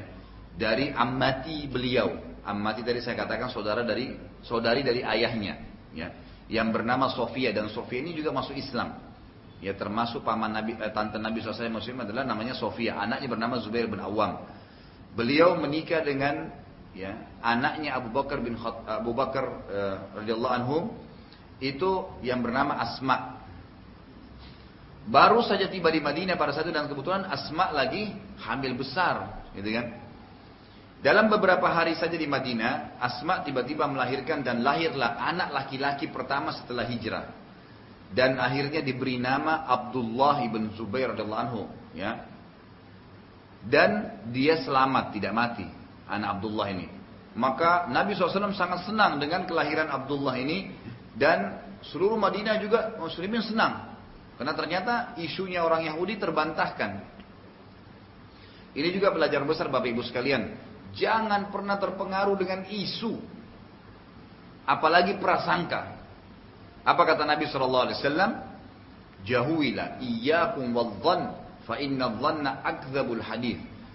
Jauhi prasangka buruk, karena atau prasangka umumnya ya. Kalau baik mungkin dalam prasangka buruk. Karena prasangka buruk adalah sebohong-bohong informasi.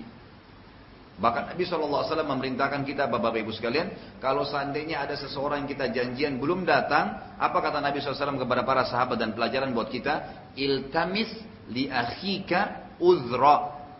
Carikan saudaramu itu alasan. Ibu-ibu kalau suaminya terlambat pulang, oh mungkin dia kehujanan, mungkin macet, sangka baik.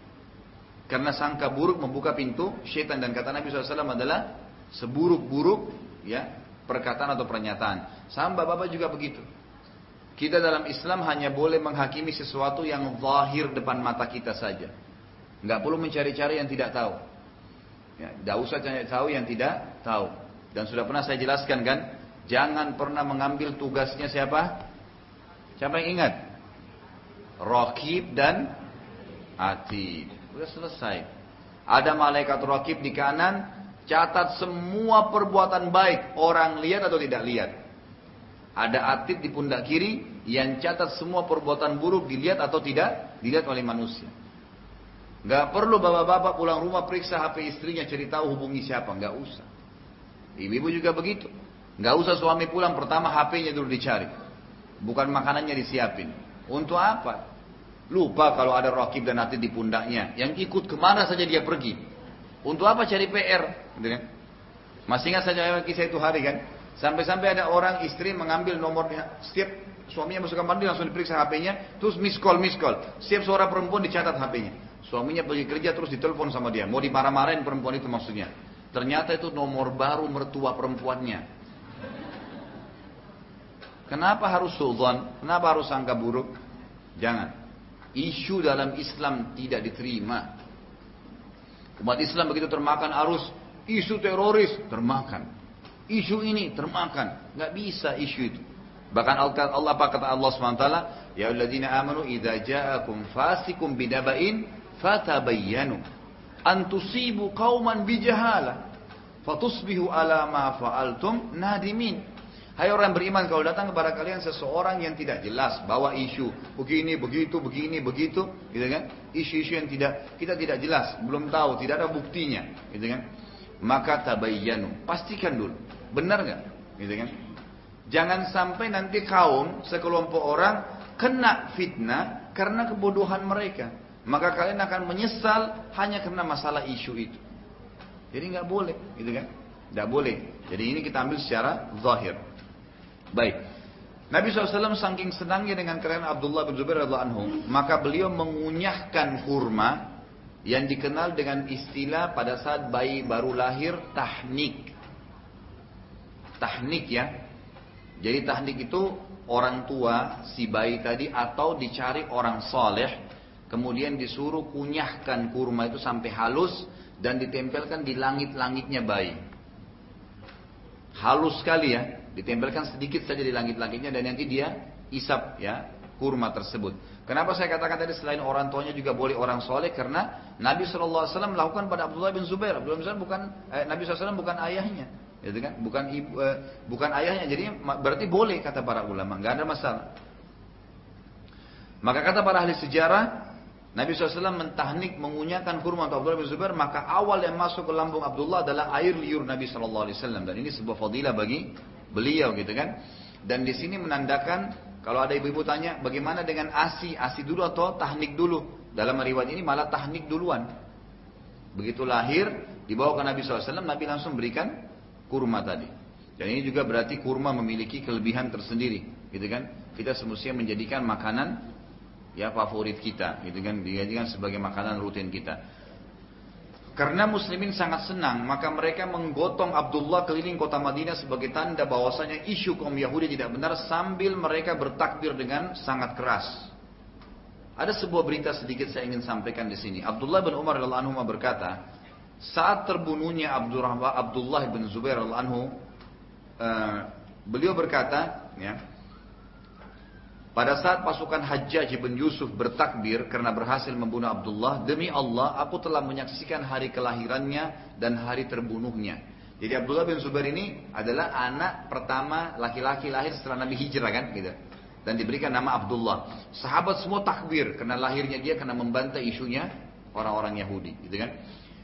Nah, Abdullah bin Umar yang se yang sepadan dengan dia, hampir sama umurnya waktu itu, beda setahun atau dua tahun saja, mengatakan aku menyaksikan orang-orang yang bertakbir pada saat dia lahir dan orang-orang yang bertakbir pada saat dia terbunuh, karena Abdullah bin Zubair terbunuh nantinya. Beliau sempat menjadi khalifah beberapa bulan dan menjadikan Mekah sebagai basisnya. Kapan itu? Pada saat Muawiyah radhiyallahu anhu terbunuh dan beliau menuliskan wasiat untuk anaknya Yazid. Ada beberapa sahabat yang nolak khilafahnya Yazid ini. Kenapa? Karena mereka menganggap masih ada sahabat yang lebih layak untuk jadi khalifah. Kenapa Yazid? Yazid bukan khalifah, gitu kan? Di antaranya Abdullah bin Zubair yang keluar ke Mekah, lalu dibaiat di Mekah. Jadi pada saat itu sempat beberapa bulan ada dua khalifah. Di negeri Syam Yazid, dan di Mekah dan di Hijaz, Mekah dan Madinah, itu adalah Abdullah bin Zubair. Yazid sempat mengutus pasukan dipimpin oleh seorang panglima bernama Hajjaj bin Yusuf. Hajjaj bin Yusuf ini sempat menyerang Mekah. Bahkan dia sempat membawa minjanik. Minjanik itu kayak meriam zaman dulu kita ya. Itu dipakai, dihantam dan sempat merusak Ka'bah pada pada zaman itu. Dan akhirnya Hajjaj berhasil membunuh Abdullah bin Zubair. Setelah dibunuh digantung jenazahnya di dekat Ka'bah. Waktu itu, ini kan sahabat yang bunuh Hajjaj, gitu kan. Abdullah bin Umar melihat. Abdullah bin Umar berkata, pada saat itu pasukan Hajjaj bertakbir, Allahu Akbar, berhasil bunuh Abdullah bin Zubair. Abdullah bin Umar bilang, sungguh aku telah menyaksikan, ya, demi Allah aku menyaksikan hari kelahirannya dan hari terbunuhnya. Demi Allah yang telah bertakbir saat kelahirannya, maksudnya para sahabat, Abdullah bin Zubair lahir, jauh lebih baik dan mulia dibandingkan yang bertakbir pada saat ia terbunuh. Artinya Abdullah bin Umar mengatakan tentu ini tidak baik buat Abdullah bin Zubair yang sampai terbunuh seperti itu. Kemudian juga termasuk di awal tahun pertama Hijriah adalah beliau Nabi shallallahu alaihi wasallam menikahi Aisyah radhiyallahu anha. Jadi Aisyah itu dinikahi oleh Nabi shallallahu alaihi wasallam di tahun satu Hijriah. Waktu di Mekah belum tentunya. Kemudian pada saat itu pula perintah sholat ditambah dan diwajibkan. Saat di Mekah perintah sholat telah ada tetapi belum diwajibkan, masih pilihan bagi yang mau mengerjakannya, kecuali sholat malam. Wajib sesuai dengan ayat nomor dua dalam surah Muzammil. Qumil laila illa qalila nisfahu aw inqus minhu qalila, gitu kan. Baik. Maksudnya ditambah di sini adalah awal perintah Isra dan Mi'raj, gitu kan. Itu Nabi shallallahu alaihi wasallam diperintahkan salat lima waktu, dan salat waktu itu awal diperintahkan semuanya dua rakaat. Subuh dua rakaat, duhur dua rakaat, asar dua rakaat, maghrib dua rakaat dan isya dua rakaat. Semua sama. Kapan berubah seperti sekarang? Itu tahun satu Hijriah. Dalam hadis Bukhari dikatakan dengan datangnya Jibril alaihissalam kepada Nabi sallallahu alaihi wasallam lalu mengubah jumlah rakaat tersebut. Yang tinggal hanya subuh saja tetap. Duhur ditambah dua, asar ditambah dua, maghrib tambah satu, isya tambah dua. Subuh tetap dalam hukum awalnya gitu. Ini yang dimaksud dengan ditambahkan dan akhirnya diwajibkan. Waktu pertama pulang dari Isra dan Mi'raj itu belum wajib hukum sholat lima waktu sebagaimana pendapat yang paling kuat. Kapan diwajibkan? Tahun satu Hijriah. Artinya tidak dikerjakan dosa udah. Sampai Nabi sallallahu alaihi wasallam balik dari Isra dan Mi'raj. Ya, mohon maaf, berarti tadi ada kekeliruan yang saya sampaikan. Jadi sempat sholat yang diwajibkan di Mekah di sepuluh tahun pertama kenabian. Kan Nabi masa kenabian di Mekah tiga belas tahun kan. Dari umur empat puluh sampai lima puluh tiga. sepuluh tahun pertama yang wajib hanya sholat malam. Setelah kejadian Isra dan Mi'raj, itu diwajibkanlah sholat lima waktu. Dan di Madinah, waktu hijrah, itu ditambahkan jumlah rakaatnya. Ini yang benar. Pada saat itu, sholat jumlahnya, rakaatnya hanya semuanya, saya katakan di sini dua rakaat, dari subuh sampai isya. Kaum muslimin terus mengerjakan sholat dua rakaat sampai hijrah. Setelah selesai hijrah di tahun pertama, turunlah wahyu perintah penambahan jumlah rakaat seperti sekarang. Kaum muslimin saat di Madinah sholat, tetapi belum ada tanda-tanda sholat telah masuk waktunya. Jadi mereka hanya sepakat bertemu di waktu tertentu saja untuk sholat berjamaah. Nabi sallallahu alaihi wasallam terus mencari tanda yang terbaik untuk sholat. Sampai Nabi sallallahu alaihi wasallam memerintahkan untuk mendatangkan lonceng. Sebagaimana tanda ibadah kaum Nasrani. Tetapi sahabat tidak menemukan lonceng di Madinah. Jadi waktu itu mereka kalau mau sholat belum ada tanda-tanda. Belum ada wahyu menyampaikan. Belum ada azan lah. Jadi kalau mau sholat mereka tinggal perkirakan saja. Nabi bilang waktunya begini dan begitu. Maka mereka tinggal datang gitu. Pada saat itu ada seorang sahabat mulia yang bernama Abdullah bin Zaid bin Sa'labah radhiyallahu anhu, sedang tidur siang lalu ia mimpi, ia melihat seseorang sedang membawa lonceng. Lalu Abdullah bin Zaid ya, radhiyallahu anhu berkata pada orang tersebut, apakah anda mau menjual lonceng itu untukku? Orang tersebut tanya balik lagi, untuk apa? Abdullah berkata, untuk tanda solat kami. Karena Nabi sallallahu alaihi wasallam tadi kan suruh cari lonceng, tapi tidak ada yang temukan. Orang tersebut berkata, maukah engkau aku tunjukkan sesuatu yang lebih baik dari itu?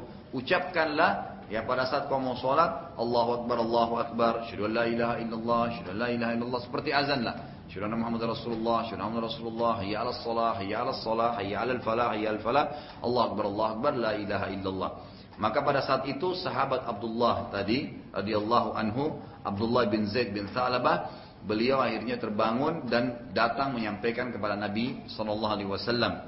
Lalu Nabi sallallahu alaihi wasallam pun mengatakan, sungguh itu adalah mimpi yang baik. Dan ini banyak sekali pelajaran. Yang pertama saudaraku, ada namanya ru'ya shadiqah. Ada mimpi yang baik yang datang kepada orang-orang yang beriman. Kata ulama, kalau mimpi ini datangnya sementara Nabi sallallahu alaihi wasallam masih hidup, berarti petunjuk dari Allah sebagai bagian daripada hukum syar'i, sebagaimana ya mimpinya Abdullah bin Zaid tadi bin Sa'labah tentang masalah azan. Nanti akan diterapkan menjadi peraturan syariat Allah Subhanahu wa taala dari Allah. Tapi kalau Nabi sallallahu alaihi wasallam sudah meninggal, kayak kita sekarang mimpi melihat sesuatu yang baik, peringatan dari Allah namanya ru'ya, maka itu berarti ya, tidak berhubungan dengan hukum baru, tapi hanya penyampaian secara individu. Misal, Bapak Ibu mau haji mimpi pakai baju ihram, mimpi lihat Ka'bah, mimpi ya masuk ke dalam neraka sehingga kita ketakutan dan akhirnya kita mau bertaubat kepada Allah. Ini semua peringatan. Mimpi bertemu dengan orang tua dan seterusnya ini. Kemudian nanti beberapa hari kemudian dia datang dan mimpi bersedekah membantu orang miskin. Mimpi, ya sebagian ulama mengatakan, dan ini memang didaskan oleh Ibnu Sirin, naik di atas sebuah kapal dan sempat terdampar di satu tempat, gitu kan? Berarti dia selamat dari masalah yang sedang dihadapi, dan seterusnya. Itu ada bahasan sedikit tentang masalah mimpi. Tapi ini diambil dari pelajaran Abdullah bin Zaid bin Sa'labah radhiyallahu anhu. Kemudian pelajaran yang lain juga adalah wahyu turun, ya wahyu turun kepada Nabi Sallallahu Alaihi Wasallam. Ada yang langsung datang Jibril alaihissalam kepada beliau langsung menyampaikan yang belum ada yang tahu sebelumnya. Ada juga wahyu turun yang sifatnya mendukung kejadian yang terjadi di kalangan para sahabat. Di antaranya mimpinya Abdullah bin Zaid bin Sa'labah ini. Dan juga ada kejadian lain. Seperti keputusan Umar radhiyallahu anhu tentang enam puluh, nanti kita pelajari tawanan Badar. Yang Umar radhiyallahu anhu mengatakan bunuh saja ya Rasulullah semuanya. Gitu kan? Tapi Nabi sallallahu alaihi wasallam tidak setuju dengan pendapat itu. Lalu turunlah ayat Al-Quran mendukung pendapatnya Umar. Masalah pengharaman khamar, Itu Umar yang tiap hari berdoa mengatakan, ya Allah haramkanlah minuman ini buat kami. Sampai turun ayat mengharamkan khamar. Jadi ini juga wahyu turun dengan kejadian para sahabat gitu. Ini sekaligus juga membantah kaum Syiah yang selalu mengkafirkan sahabat. Karena memang ayat-ayat Al-Quran itu turun justru dengan kejadian para sahabat. Kemudian pelajaran yang lain yang kita bisa ambil adalah, perhatikan di sini. Waktu Abdullah bin Zaid bin Tha'labah mimpi, lalu Nabi shallallahu alaihi wasallam ingin menerapkan itu. Apa yang beliau katakan di sini? Sungguh itu mimpi yang sangat baik. Ajarkanlah pada Bilal, karena sesungguhnya ia memiliki suara lebih indah dari suaramu. Dalam hukum fikih, yang jadi muazzin harus suaranya bagus. Jangan azan buat orang lari. Apalagi kalau subuh, tambah tidur tutup sama bantal karena ributnya suaranya. Tapi cari orang yang suaranya bagus. Memang ada orang yang Allah karuniahi itu. Dia azan, kita nyaman dengannya, bangun seperti kita langsung ke kamar mandi mau ke masjid cepat karena bagusnya suaranya. Ini pelajaran besar. Perhatikan yang mimpi siapa? Abdullah bin Zaid bin Tha'labah radhiyallahu anhu, gitu kan? Tapi Nabi mengatakan kepada dia, walaupun dia yang mimpi, Bilal yang disuruh azan karena suaranya lebih indah. Pada saat Bilal mengumandangkan azan, Umar bin Khattab radhiyallahu anhu baru saja juga bangun dari tidur siangnya berkata, demi Allah wahai Rasulullah, aku telah melihatnya dalam tidurku. Nabi shallallahu alaihi wasallam bersabda itu mimpi yang baik. Dan ini juga pelajaran yang kita bisa ambil Bapak Ibu sekalian. Salah satu yang kita dianjurkan adalah kita istirahat siang kalau ada waktu. Namanya kailula. Ini ulama berpendapat, ada yang mengatakan menjelang duhur, ada yang mengatakan antara duhur dengan asar. Kita kenal di Indonesia dengan tidur siang. Dalam sebuah hadis yang lain kata Nabi shallallahu alaihi wasallam, tidur sianglah kalian karena syaitan tidak bertidur siang. Dalam hadis lain juga dikatakan, tolonglah puasa kalian dengan sahur dan tolonglah sholat malam kalian dengan tidur siang. Jadi ini kita dianjurin memang beristirahat pada saat itu, kecuali memang punya aktivitas yang lain, karena ini hukumnya sunnah. Di sini kita lihat Abdullah bin Tha'labah, Abdullah ibn Zaid bin Tha'labah dan Umar bin Khattab dikatakan dalam hadis ini tidur siang lalu mimpi melihat kejadian tadi. Kejadian selanjutnya adalah Rasulullah shallallahu alaihi wasallam membentuk pasukan atau sariyah sekitar maksimal seratus orang. Jadi sariyah ini salah satu strategi perangnya Nabi shallallahu alaihi wasallam. Beliau biasa membentuk pasukan Bapak Ibu sekalian, tapi sifatnya itu tidak banyak. Sariyah ini bisa tiga e, orang sampai seratus orang. Sifatnya datang, menyerang, kemudian dengan target tertentu membunuh pimpinan orang kafir, kemudian kembali atau mengagetkan atau memata-matai musuh. Berapa jumlah pasukan itu namanya sariyah. Nabi shallallahu alaihi wasallam pertama kali membentuk sariyah, pasukan perang. Di Mekah kan tidak pernah ada pasukan perang. Di Madinah baru boleh bentuk di tahun satu Hijriah. Ini menandakan pemimpin Islam harus punya pasukan. Tidak bisa tidak. Untuk membela agama Allah Subhanahu Wa Taala.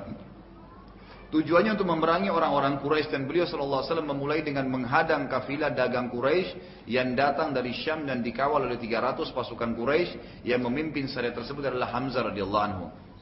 Jadi sariyah ini yang pertama Nabi shallallahu alaihi wasallam bentuk untuk menghadang kafilah dagangnya Quraisy yang datang dari negeri Syam.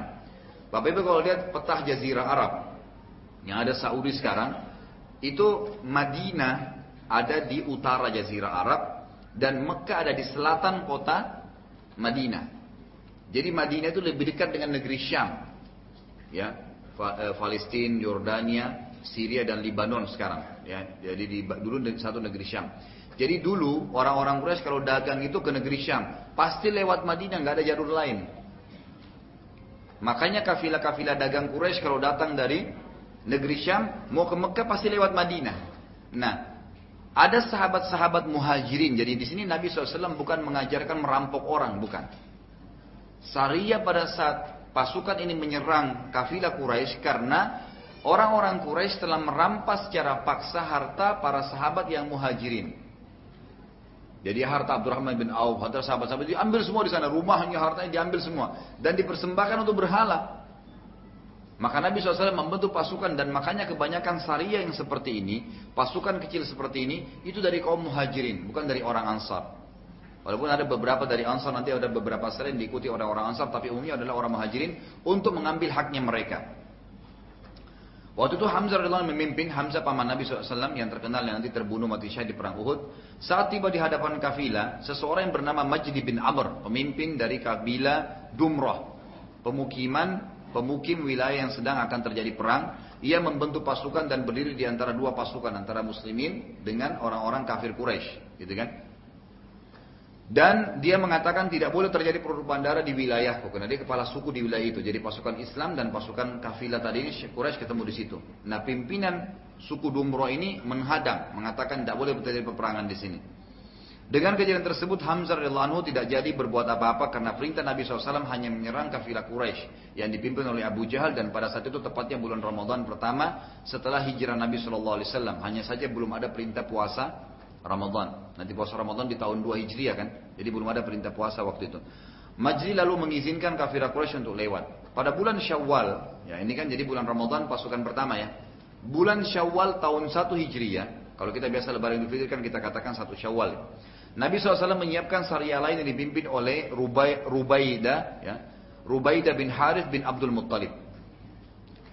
Nabi shallallahu alaihi wasallam di sini menyiapkan pasukan murni dari dari Quraisy agar orang-orang tidak tidak salah persepsi tentang penyerangan tersebut, karena Quraisy telah merebut harta muslimin secara paksa di Mekah, maka Nabi shallallahu alaihi wasallam mau mengembalikan hak mereka yang telah direbut. Itu tujuan syariah tadi. Kafilah yang akan diserang dipimpin oleh Abu Sufyan. Ini kafilah yang kedua ya. Tadi yang pertama Abu Jahal, dan dikawal dengan dua ratus pasukan, jumlah syariah enam puluh orang. Tetapi Abu Sufyan telah mempersiapkan diri dengan mempersiapkan atau menyiapkan pemanah-pemanah yang handal yang menghadang muslimin sehingga Quraisy berhasil lolos. Berarti gagal kafilah yang kedua. Pada bulan Zulqa'dah, kan berentetan ya, Ramadan, Syawal, Zulqa'dah, Zulhijjah kan gitu. Jadi tiga bulan, bulan Zulqa'dah, Nabi shallallahu alaihi wasallam mempersiapkan lagi syariah baru yang dipimpin oleh Sa'ad bin Abi Waqqas radhiyallahu anhu yang jumlahnya dua puluh orang saja ke lokasi Khari ya. Dengan berjalan kaki, tapi kafilah telah berlalu dan tidak berhasil untuk yang ketiga kalinya. Dari apa yang tertera di atas terdapat pelajaran besar bahwasanya Nabi shallallahu alaihi wasallam saat memiliki ya, atau saat muslimin memiliki kekuatan maka tidak menunggu lagi untuk jihad. Ini yang banyak dilupakan oleh kaum muslimin ya, karena jihad itu bisa terjadi dengan dua kejadian. Yang pertama, keputusan seorang pemimpin muslim untuk menyerang wilayah non-muslim dengan cara menawarkan Islam dulu. Kalau mereka nolak baru putih, kalau mereka nolak baru terjadi peperangan, gitu kan? Tapi ini bukan berarti Islam dengan kekerasan, bukan. Tapi ekspansi agama Allah, ada orang yang bisa beriman dengan dakwah, ada orang yang beriman dengan peperangan. Memang begitu. Jadi jangan sampai salah paham. Ada jihad terjadi pada saat wilayah kita diserang dan kita membela wilayah kita. Suatu hari salah satu musuh Islam dan Nabi Shallallahu Alaihi Wasallam, ya, salah satu musuh Islam wafat di Mekah yang bernama Al-Walid bin Mughirah. Ini kejadian lainnya. Ayahnya Khalid bin Walid, sahabat Nabi yang mulia. Ya, ini juga kejadian di tahun satu Hijriah. Salah satu musuh besarnya Nabi Shallallahu Alaihi Wasallam meninggal di Mekah bernama Al-Walid bin Mughirah. Kemudian pada bulan Safar, di tahun kedua Hijriah, Nabi shallallahu alaihi wasallam memimpin sebuah peperangan sendiri yang dikenal dengan Perang Abwa atau Waddan untuk memerangi Quraisy. Dan Nabi shallallahu alaihi wasallam menemui mereka di wilayah suku Dumroh lagi, suku yang pertama tadi kafilah yang batal ya dipimpin atau diserang. Majdi bin Amr, anak kepala suku tadi, ya kabilah Dumroh, ikut campur tangan dan meminta Nabi shallallahu alaihi wasallam ya untuk mengadakan perdamaian antara sukunya dia, suku Dumro dengan Nabi shallallahu alaihi wasallam. Jadi kami damai, wahai Muhammad, tapi jangan serang suku Dumro, apa, kafilah Quraisy ini. Pada bulan Rabiul Awal, ini sudah masuk tahun dua Hijriah ya. Jadi tadi sampai bulan Zulhijjah tidak ada peperangan, ya, bulan Muharram tidak ada peperangan, tapi pada saat ya, bulan Safar, bulan dua dari tahun dua Hijriah sudah terjadi tadi Nabi shallallahu alaihi wasallam memimpin perang Abwa. Dan semua peperangan yang dipimpin Nabi shallallahu alaihi wasallam diberikan nama Ghazwa. Jadi kalau Bapak Ibu lihat ada tulisan Ghazwa, seperti Ghazwa Badr, Ghazwa Uhud, itu berarti Nabi hadir sendiri. Kalau bahasa Arab ya, kalau peperangan yang Nabi tidak ada diistilahkan ma'rakah. Dan ini semua peperangan diistilahkan ma'rakah itu adalah tidak ada hadir Nabi shallallahu alaihi wasallam. Yang Nabi hadir berarti Ghazwa. Pada bulan Rabiul Awal, dan ini Abwa tadi dihitung peperangan bersama Nabi shallallahu alaihi wasallam walaupun tidak jadi peperangan ya, tetap dikatakan Ghazwa Abwa. Pada bulan Rabiul Awal sekali lagi Nabi shallallahu alaihi wasallam memimpin pasukan sendiri yang bernama yang bernama Perang Buat. Sejumlah dua ratus pasukan dengan tujuan menahan kafilah Quraisy yang terdiri dari dua ribu lima ratus unta yang dipimpin oleh Umayyah bin Khalaf. Tapi kafilah tersebut berhasil melarikan diri saat mendengar pasukan Nabi shallallahu alaihi wasallam mendekat. Pada bulan Jumadil Awal yang bernama terjadi peperangan lagi bernama Perang Ashira. Juga untuk menahan kafilah Quraisy dari Syam, tepatnya di wilayah suku Mudlij. Mudlij ya. Tetapi kafilah Mudlij ikut campur dan akhirnya kafilah berhasil lolos dan Mudlij meminta perdamaian dengan Nabi shallallahu alaihi wasallam. Lalu Nabi shallallahu alaihi wasallam menempati wilayah tersebut selama sebulan penuh untuk memperlihatkan kekuatan kaum muslimin. Beberapa hari saja dari baliknya Nabi shallallahu alaihi wasallam dari kafilah Mudlij, seorang dari kafilah Fihri yang bernama Kisir atau bin Jabir al-Fihri menyerang perbatasan kota Madinah dan mereka merampok kurma dan membunuh seorang dari Ansar. Mendengar kejadian tersebut, Nabi shallallahu alaihi wasallam segera mengejar Kisir sampai ke wilayah Badr. Tapi ia berhasil melarikan diri dan Nabi shallallahu alaihi wasallam kembali ke Madinah.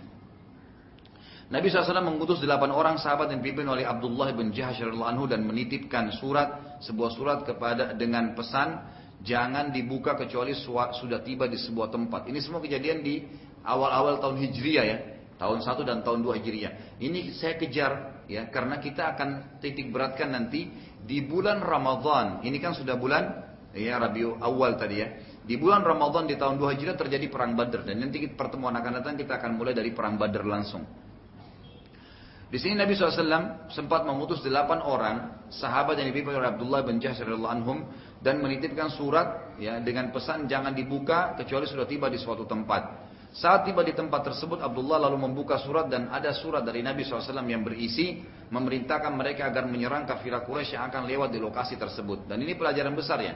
Kita lihat di sini Nabi shallallahu alaihi wasallam begitu punya kekuatan tidak menunda untuk jihad, gitu kan? Langsung berjihad. Kemudian beliau juga pada saat mengutus Sariyah itu dirahasiakan, dirahasiakan. Bapak Ibu sekalian, kita bukan dalam Islam ini bukan berarti kita tidak bisa orang tahu, bukan. Tapi selalu Nabi mengatakan sebagaimana dalam hadis ainu umurakum bisirri wal kitman. Tolonglah perbuatan-perbuatan kalian, mudahkanlah urusan kalian dengan merahasiakannya. Kita tidak boleh expose, gitu kan? Nanti kalau sudah dekat hari H baru kita sampaikan mau menikah. Ini dua tahun sebelum menikah sudah sampaikan untuk dengan orang, nggak perlu. Mau buka usaha biarin aja berjalan sampai selesai, baru kalau orang tanya oh sudah buka usaha ya alhamdulillah. Karena jangan sampai kena mata panasnya orang, nanti ada orang hasut, nanti orang iri dengki. Itu dianjurkan untuk tidak yang mengeksposnya. Maksudnya begitu. Ya, ini hal-hal baik ya, apalagi hal buruk kalau diekspos. Ini malah tidak boleh, bisa jadi ghibah dan fitnah gitu. Nabi shallallahu alaihi wasallam di sini menitip surat kepada Abdullah bin Jahash dan beliau sudah tahu nanti kafilah Quraisy lewat di tempat itu. Nabi cuma bilang kepada pasukannya ya, ini surat jangan buka kecuali di sana ya. Isinya ternyata itu dibuka, kata Nabi shallallahu alaihi wasallam tunggu di sini. Sebentar lagi kafilah Quraisy akan lewat serang mereka. Seperti itu. Jadi yang diutus pun delapan orang tidak tahu untuk apa kesana gitu. Dan ternyata isinya memerintahkan agar mereka menyerang kafilah Quraisy yang akan lewat di lokasi tersebut. Pada saat itu Sa'd bin Waqqas dan Utbah bin Ghazwan gantian menunggangi unta mereka. Unta mereka hilang maka keduanya pergi mencari. Maka jumlah pasukan tinggal enam orang. Pada saat itulah kafilah Quraisy lewat dan tepatnya pada hari terakhir dalam dari bulan Rajab. Para, pada saat, para sahabat mengira sudah masuk bulan Sya'ban gitu kan. Dan ternyata pada saat itu masih bulan Rajab. Dan kita sudah tahu ya kayak sekarang bulan Rajab ini ada empat bulan ya. Rajab, Dzulqa'dah, Dzulhijjah, Muharram. Ini dikenal dengan bulan-bulan yang dimuliakan atau hurum. Di bulan ini tidak boleh berperang. Di awal-awal Islam tidak boleh berperang. Tapi nanti ini akan terhapus dengan ayat tentang masalah jihad ya di kapan saja. Ini di awal Islam ya. Maka yang dilarang berperang pada saat itu bulan Rajab. Sahabat kira sudah masuk bulan Sya'ban, artinya bulan yang boleh berperang. Padahal itu hari terakhir di bulan Rajab. Maka enam orang ini karena dapat surat Nabi harus serang. Mereka menyerang gitu kan kafilah Quraisy yang pada saat itu terkagetkan akhirnya berhasil membunuh Abdullah Amr bin eh, seorang Quraisy yang bernama Amr bin Hadrami, korban pertama dalam Islam, dan menawan, menawan dua orang yang bernama Al-Hakam bin Kaisan dan Utsman bin Abdullah. Dan yang lain melarikan diri serta enam orang tersebut berhasil merebut semua kafilah. Jadi mengambil semua kafilah Quraisy dengan satu dibunuh, terbunuh Amr bin Hadrami dan dua orang tertawan pimpinan Quraisy bernama Al-Hakam bin Kaisan dan Utsman bin Abdullah. Tetapi yang jadi masalah adalah penyerangan tersebut terjadi di bulan Rajab hari terakhir, di mana pada saat itu orang-orang Arab dan juga kaum muslimin ya punya hukum tidak boleh berperang di bulan itu. Quraisy lalu menyebarkan berita bahwasanya muslimin menghalalkan bulan hurum, juga menyuruhati Nabi shallallahu alaihi wasallam yang berisi, engkau telah menghalalkan bulan hurum. Beliau shallallahu alaihi wasallam menjawab, tidak, tetapi telah terjadi kesalahpahaman. Pasukanku mengira sudah masuk bulan Sya'ban. Quraisy menjawab, kalau demikian kembalikanlah tawanan kami yang dua orang, Al-Hakam bin Kaisan dan Uthman bin Abdullah. Kata Nabi shallallahu alaihi wasallam, tidak bisa, kecuali dua orang sahabat saya sudah kembali. Tadi kan pasukan ini di, di, di, terisi delapan orang ya, tapi dua orang tadi sempat pergi, nyari untanya yang hilang.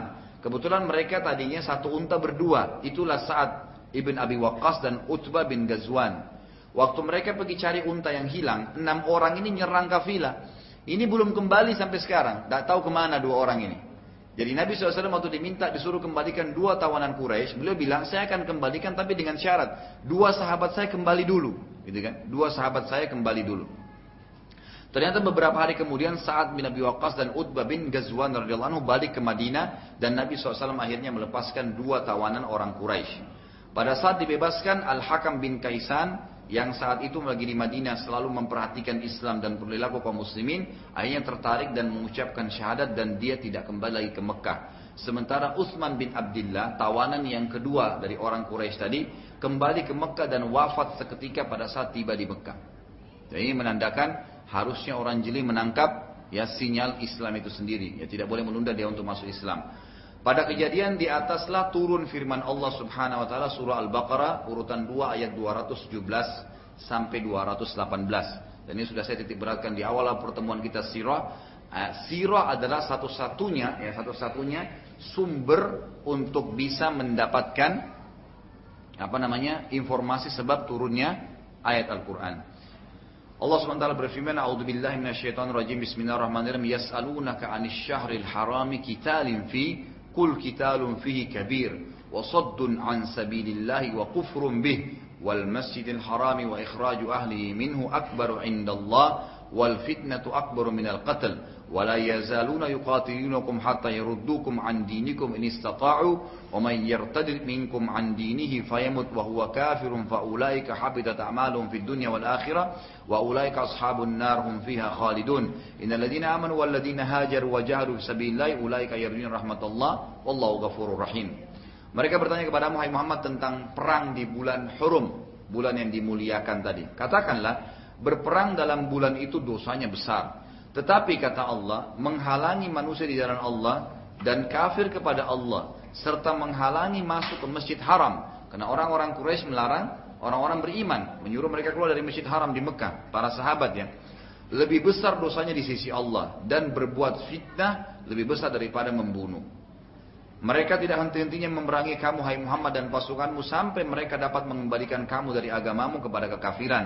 Seandainya mereka sanggup, barang siapa yang murtad dari agamanya, lalu dia mati dalam kekafiran, maka mereka itulah yang sia-sia amalannya di dunia dan di akhirat. Dan mereka itulah penghuni neraka, serta mereka kekal di dalamnya. Ayat dua ratus tujuh belas. Ayat dua ratus delapan belas bunyinya, sesungguhnya orang-orang yang beriman, orang-orang yang telah hijrah dan berjihad di jalan Allah, mereka itu mengharapkan rahmat Allah dan Allah Maha Pengampun lagi Maha Penyayang.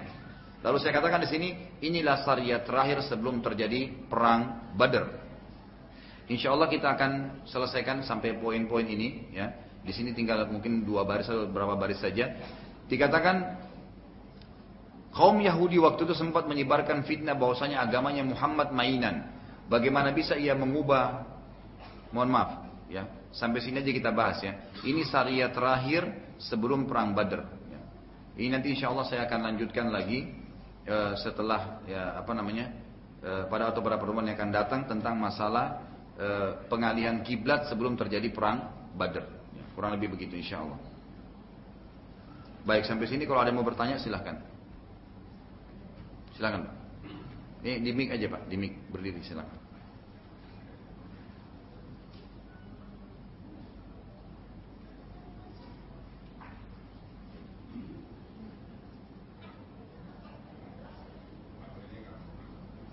Ya. Waalaikumsalam warahmatullahi wabarakatuh. Amin.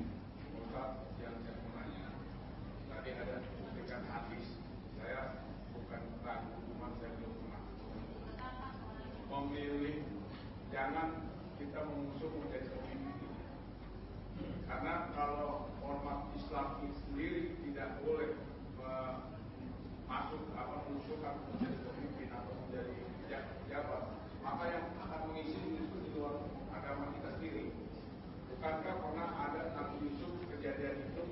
meningkat menjadi pemimpin karena Allah, maka dia punya kemampuan itu dia lakukan, sehingga apa yang dilakukan itu bisa berdampak kepada pemimpinannya dalam rangka krisis eh, sosial pada waktu itu.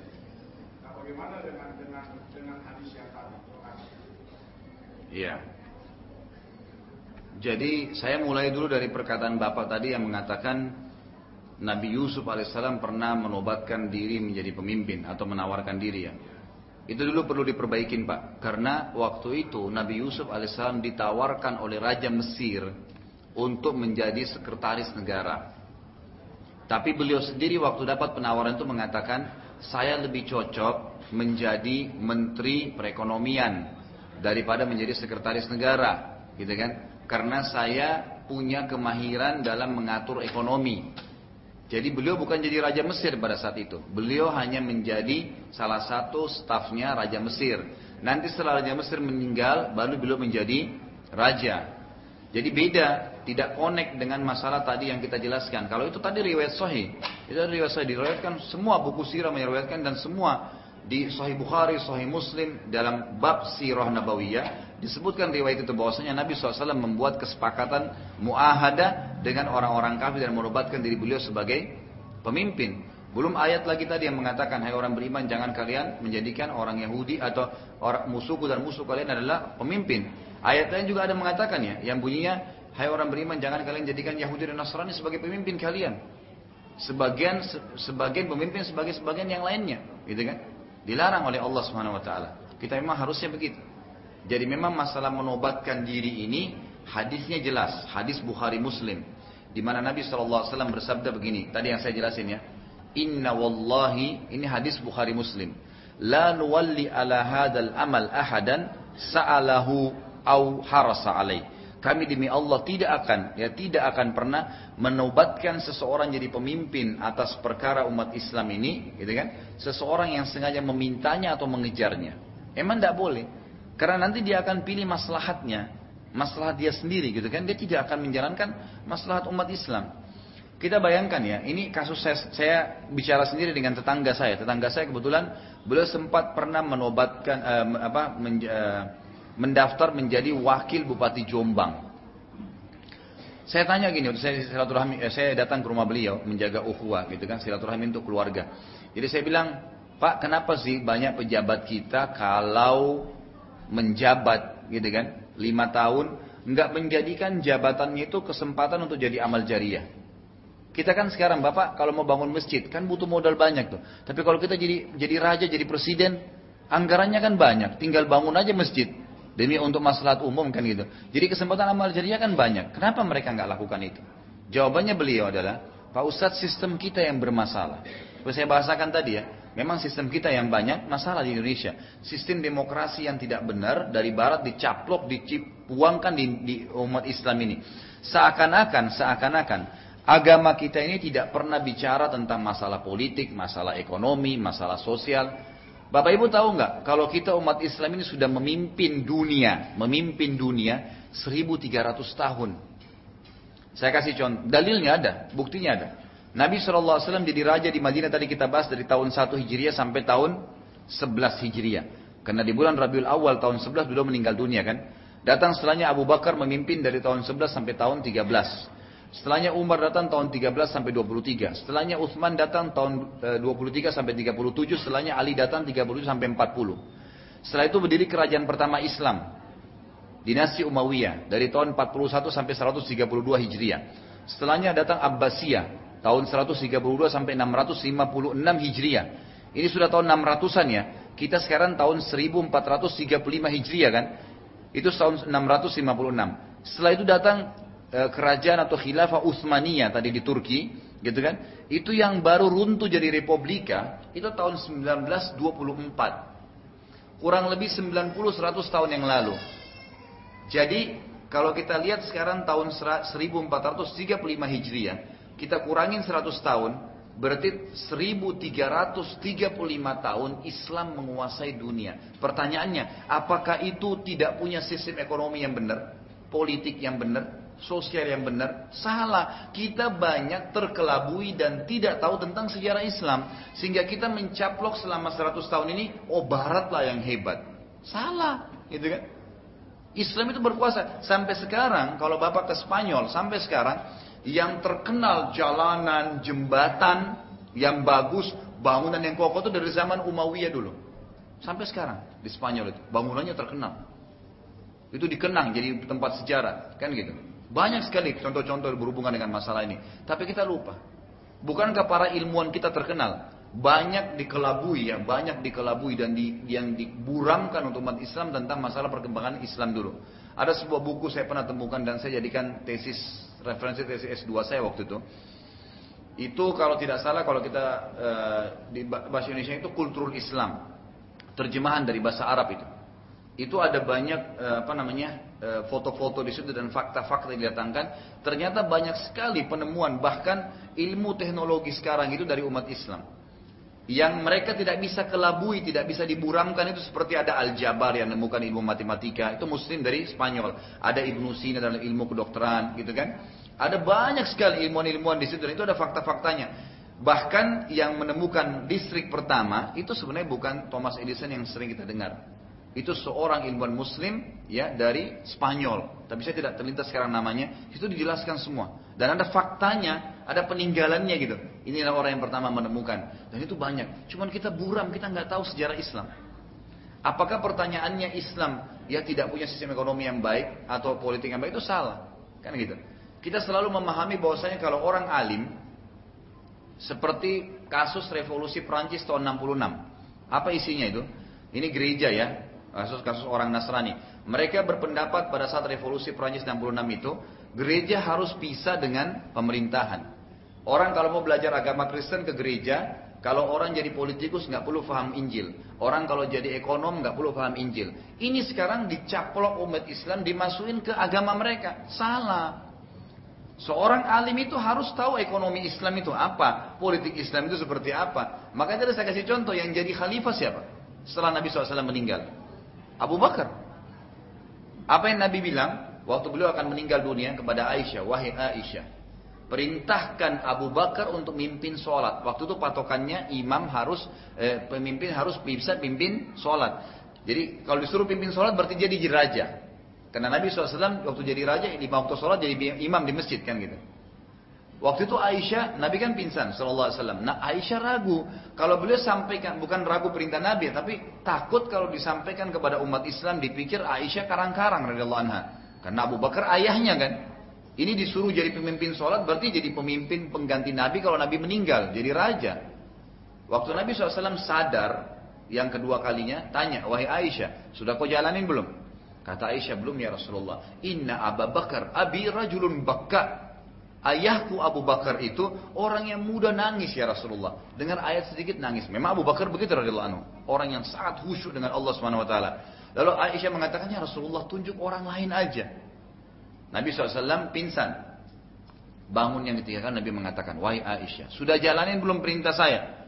Kata Aisyah, "Belum ya Rasulullah." Kata Nabi shallallahu alaihi wasallam, "Kalian kaum wanita selalu ragu men- menjalankan sesuatu yang benar." Artinya benar ya, tapi berani nggak disampaikan? Keraguan itu ada. Sampaikan titah saya bahwasanya Allah dan Rasulnya menolak yang jadi imam kecuali Abu Bakar. Aisyah keluar sampein. Abu Bakar jadi imam kan? Tolok ukurnya kan itu. Kemudian Abu Bakar waktu mau meninggal dunia, ya mohon maaf sebelum itu, kenapa Abu Bakar yang Nabi shallallahu alaihi wasallam pilih? Perhatikan kata Nabi shallallahu alaihi wasallam, "Lawuzina imanu Abi Bakar fi kiffah wawuzina iman hadhil umma fi kiffa la rajha imam Abi, iman Abi Bakar." Kalau imannya Abu Bakar ditaruh di sebuah timbangan, kemudian imannya umat ini semua, kita hadir di masjid ini, dan dari zaman Nabi sampai yang belum lahir juga sampai hari kiamat, semua ditimbang di satu timbangan, sama iman Abu Bakar sendirian di timbangan, maka akan lebih berat imannya Abu Bakar. Bapak Ibu sekalian, saya pernah ingat-ingat waktu saya sampaikan tentang kisah Isra Mi'raj dulu ya, di Mekah. Waktu itu, ya pernah saya iseng ngobrol sama teman-teman, lalu sempat ngobrol di Madinah waktu itu ya. Ada satu orang bilang, e, enak ya kalau kita hidup di zaman Nabi. Pernah saya sampaikan ini ya. Kita jadi sahabat ditunjuk kau di surga, kau di surga. Enak kan? Terus saya sempat nyeletuk, saya bilang, iya kalau kita jadi sahabat, kalau kita jadi Abu Jahal dan Abu Lahab. Bapak Ibu jujur sekarang, kalau kita hidup di zaman Nabi, bangunan masih dari tanah liat, gak ada transportasi kayak sekarang, gak ada media kayak sekarang. Lalu ada orang buta huruf ngaku Nabi, beriman gak? Belum tentu. Bisa kita jadi seperti Abu Jahal dan Abu Lahab, gitu kan? Na'udzubillah. Jadi kita kalau beriman sekarang ini sudah sebuah nikmat yang luar biasa. Karena media sudah gampang, kita lebih gampang memahami, banyak buku, Quran sudah lengkap. Bukan kayak dulu. Waktu Nabi shallallahu alaihi wasallam balik dari Isra Mi'raj, kan Nabi dulu depan Ka'bah, bingung. Kejadian apa nih semalam nih? Abu Jahal datang dekatin, Abu Jahal bilang apa? Wahai Muhammad, ada apa dengan kamu? Nabi shallallahu alaihi wasallam dengan polos ceritain, tadi malam datang Jibril kepada saya, bawa borak, borak itu kuda, ada sayapnya, seterusnya saya naik langit, saya ke Palestina, kalau naik langit pertama sampai langit tujuh, terima pindah sholat, balik lagi.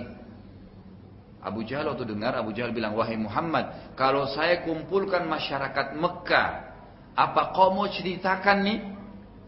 Kata Nabi shallallahu alaihi wasallam, iya.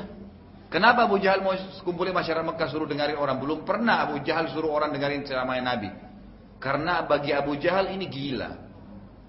Mana bisa perjalanan Mekah Palestina sebulan, pulang lagi sebulan dalam satu malam. Itu aja. Bapak Ibu sekarang kalau ada yang di masjid ini orang bilang, saya tadi pagi ya jam lima subuh ke New York. Sekarang sudah datang. Percaya nggak? Pesawat loh ini canggih. Mustahil karena perjalanannya saya sudah tiga belas jam lebih, pulang tiga belas jam berarti dua puluh enam jam. Nggak mungkin sampai sekarang. Bagaimana zaman itu? Nggak ada media, perjalanan sebulan kuda tercepat, sebulan pulang, dua bulan. Belum lagi mi'raj ke langitnya. Nabi shallallahu alaihi wasallam bilang, iya. Abu Jahal naik di atas satu gunung, namanya Gunung Abi Kubais. Tempat iklannya masyarakat Mekah teriak. Wahai masyarakat Mekah, datanglah dengarkan Muhammad mau sampaikan ceramahnya. Orang-orang Mekah bingung. Pertama kali Abu Jahal panggil, semua kumpul. Lalu Abu Jahal bilang, hai Muhammad sampaikanlah. Nabi shallallahu alaihi wasallam ceritain. Kejadian Isra Mi'raj lengkap semua. Sudah selesai disampaikan. Yang sudah beriman pun di kalangan sahabat yang baru masuk Islam sempat bertanya, ini benar nggak ya? Gitu. Apa kata Abu Jahal? Agama Muhammad sebentar lagi hancur. Sebentar lagi hancur. Tinggal satu orang. Kalau kalian bisa koyahkan, hancurkan imannya, maka habis agama Muhammad. Cari Abu Bakar. Cari Abu Bakar. Abu Bakar lagi di kebun kurmanya. Gitu kan? Datang Abu Jahal dengan orang Quraisy, datang juga beberapa sahabat. Lalu Abu Jahal dari jauh teriak, wahai Abu Bakar, sahabatmu sudah gila Muhammad. Masa ngaku Isra pulang pergi perjalanan sebulan, dua bulan berarti dengan Mi'raj ketemu Tuhannya lagi. Abu Bakar dengan senyum balik ke dia lalu berkata kalimat luar biasa. Dia bilang, wahai Quraisy, bukan cuma Abu Jahal, semua kalian Quraisy. Kalau depan mata saya tembok warna putih, ini jelas putih. Muhammad bilang bukan Abu Bakar, itu hitam. Saya akan bilang mata saya yang salah, betul hitam. Gitu. Gimana caranya kita seperti itu? Artinya jelas mata kita lihat putih, tapi karena Nabi bilang hitam, enggak hitam, saya yang salah. Karena percayanya dengan Nabi. Orang seperti ini yang dipilih oleh Nabi shallallahu alaihi wasallam jadi pengganti beliau, jadi pemimpin umat. Gitu kan?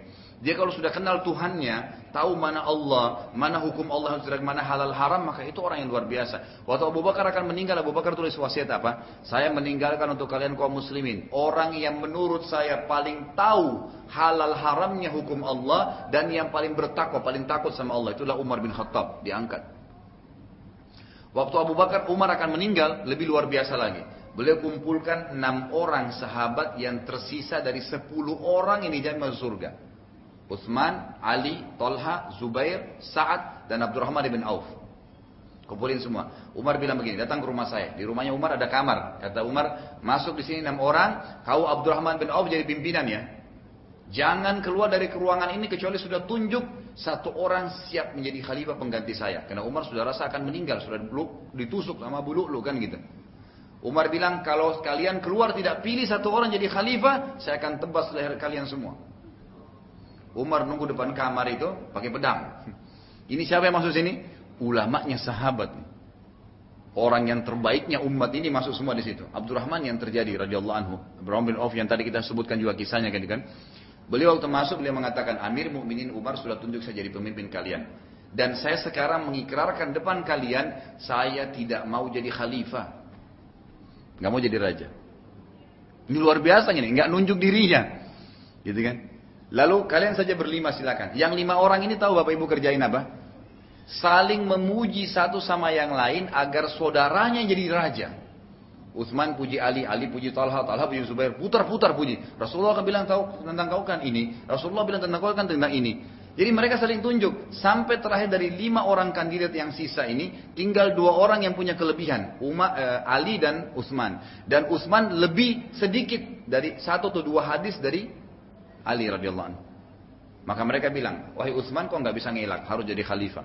Keluar dari kamar Umar tanya, siapa? Kata mereka Utsman. Kata Umar, alhamdulillah. Dua hari kemudian Umar meninggal. Waktu Utsman terbunuh, berarti ini yang terbaiknya umat ini ya. Waktu Utsman terbunuh radhiyallahu anhu, apa yang terjadi? Masyarakat Madinah masih ingat enam orang tadi, atau lima orang jadi kandidat, yang lima enam orang ya, Abdurrahman mengundurkan diri. Lalu mereka ingat pada saat itu Ali lah yang unggul dengan beberapa hadis, maka Ali langsung diangkat jadi khalifah. Selesai. Begitu luar biasanya pola yang diterapkan gitu kan? Dan bukan seperti kita sekarang. Mohon maaf saya bahasakan ini, terpaksa gitu kan? Karena ini harus dijelasin. Kita begitu luar biasanya masyarakat kita dilibatkan semua dengan alasan ini melibatkan masyarakat dengan sistem demokrasi yang ada. Apa yang kita lakukan? Dipasanglah foto kita disuruh jeblos dikeluarin miliaran biaya. Apa manfaatnya? Bapak Ibu sekalian, masyarakat cuma butuh supaya tidak lapar, macet hilang, tidak banjir, semuanya aman negara. Itu yang kita butuhin kan? Kita nggak butuh jeblos-jeblos orang. Apa manfaatnya jeblos-jeblos orang miliaran biaya? Toh juga akhirnya yang jadi juga orangnya mereka. Yang jadi juga yang paling besar masanya. Bukan orang yang kriteria yang sebenarnya gitu kan. Dan yang luar biasanya terjadi penipuan massa. Ini di masyarakat. Saya dengar dengan kuping saya. Sampai pada tingkat ada yang mengatakan begini. Nanti kalau ada calon yang datang. Caleg kah atau capres kah yang datang. Nanti kalau dia kasih amplop terima aja. Iya iya saya akan jeblos. Nanti datang orang kedua jeblos lagi gak apa-apa. Dia iyain aja. Yang penting dapat amplopnya. Itu bukan... Apa ini akhlak seperti apa di tengah-tengah masyarakat kita? Karena sistemnya yang ngawur nih. Gitu kan sudah salah. Kalau kembali kepada hukum Islam yang benar tidak akan seperti ini. Tidak akan seperti ini, gitu kan? Jadi Islam itu sangat luar biasa sebenarnya, mempunyai cara, mempunyai sistem. Kita saja yang belum kembali ke situ yang sebenarnya. Kalau kita kembali insya Allah akan aman. Masalahnya kita terburamkan dengan sejarah. Gitu Pak ya? Ada lagi? Sejarah Abdurrahman bin Auf. Abdurrahman bin Auf membawa barang. Kalau saya misalnya bawa barang teman saya jual, apa dia dulu yang punya barang, saya nanti untung sekian saya kembalikan atau mau saya? Enggak ada masalah, enggak ada masalah. Bapak bisa deal dulu dengan e, misalnya saya beli dari kamu dua puluh ribu ya, saya jual terserah, itu enggak ada masalah. Boleh halal dalam Islam. Yang penting sesuatu yang sudah jelas. Jangan ada manipulasi. Misal gini, e, Bapak ambil barang dari temannya Bapak, kemudian saya jualin ya, tidak ada kesepakatan harga. Saya jualin ya. Baik, begitu Bapak sudah jualin, Bapak bilang, setelah laku, berapa kamu mau jual sama saya? Nggak boleh. Nggak boleh itu, karena Bapak sekarang sudah mau menentukan keuntungan yang terbesar. Kalau dia bilang, baik lima puluh ribu, ternyata Bapak sudah jual dua ratus ribu. Ya ini lima puluh ribu. Enggak, dari awal. Memang dari awal kesepakatan itu. Berapa kamu berikan kepada saya? Oh, saya berikan kamu dua puluh ribu. Udah, terserah kita jual berapa. Atau kesepakatan, berapapun yang terjual, nanti eh, modalnya sekian, untungnya kita bagi hasil. lima puluh lima puluh persen misalnya. Itu nggak ada masalah. Jadi lebih baik memang jelas dari awal. Atau memang kita sepakat modalnya sekian, kalau dijual berapapun kita bagi dua keuntungannya. Itu juga boleh.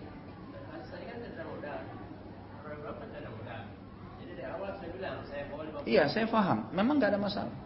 Jadi kita bicara ini kalau orang tidak ada modal.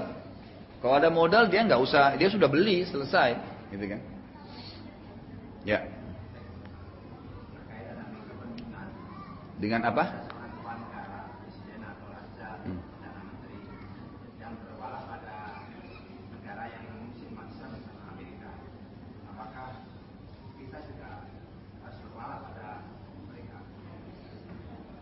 Jadi pemerintah Islam sudah saya katakan kan, kapan dia melakukan perbuatan-perbuatan yang melanggar syar'i, termasuk misalnya bergantung pada negara-negara kafir, itu kan tidak boleh mestinya ya. Mereka harus bisa bergantung dengan diri sendiri dan bergantung kepada Allah Subhanahu Wa Taala. Itu pelanggaran syar'i. Tapi selama kita boleh sholat, tadi saya bilang kaidahnya nggak boleh kita, nggak boleh kita melanggar, tidak boleh kita memberontak. Tapi apakah perbuatan mereka berwala dengan negara-negara kafir itu Kita dukung? Jawabannya tidak. Kita enggak dukung, karena itu pelanggaran syar'i kan. Tapi kata Nabi shallallahu alaihi wasallam, selalulah kalian patuh kepada pemimpin kalian dalam keadaan susah ataupun senang. Ali radhiyallahu anhu juga berkata begini, la yuslihun nasu illa amir. Tidak mungkin manusia bisa baik kecuali ada pemimpinnya. Barran kana au fajira. Orang itu dasarnya baik, patuh pada Allah, atau dia fajir. Fajir itu siapa? Orang muslim tapi masih buat dosa, gitu kan? Jadi muslim tapi dia masih banyak maksiat. Ya seperti umumnya orang terjadi sekarang pemimpin kita gitu kan. Jadi pemimpin umumnya umat Islam maksud saya. Bukan cuma di Indonesia. Jadi mas, belum seratus persen terapin hukum Islam. Masih ada pelanggaran. Artinya masih ada tempat zina terbuka. Masih riba sana sini. Apalah sogok menyogok. Macam-macam pelanggaran syariat terjadi. Karena orangnya memang tidak paham agama gitu kan.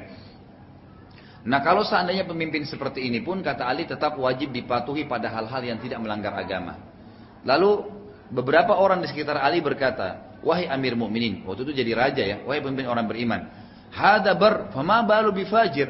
Kalau orang yang patuh, wajar. Orang yang dekat dengan Allah, wajar kita patuhi. Tapi orang-orang yang fajir, orang yang bermaksiat, kenapa kita harus patuhi? Walaupun itu hal-hal yang, ya apa namanya, yang apalagi dia ada pelanggaran agama. Kata Ali radhiyallahu anhu, dengan dia jalan-jalan akan dibuat aman oleh Allah. Dengan dia musuh-musuh negara akan dihadapi. Dengan dia perputaran ekonomi akan berputar. Dan dengan dia walaupun dia fajir, tetap seorang muslim selama pemerintahan dia terjaga gitu kan.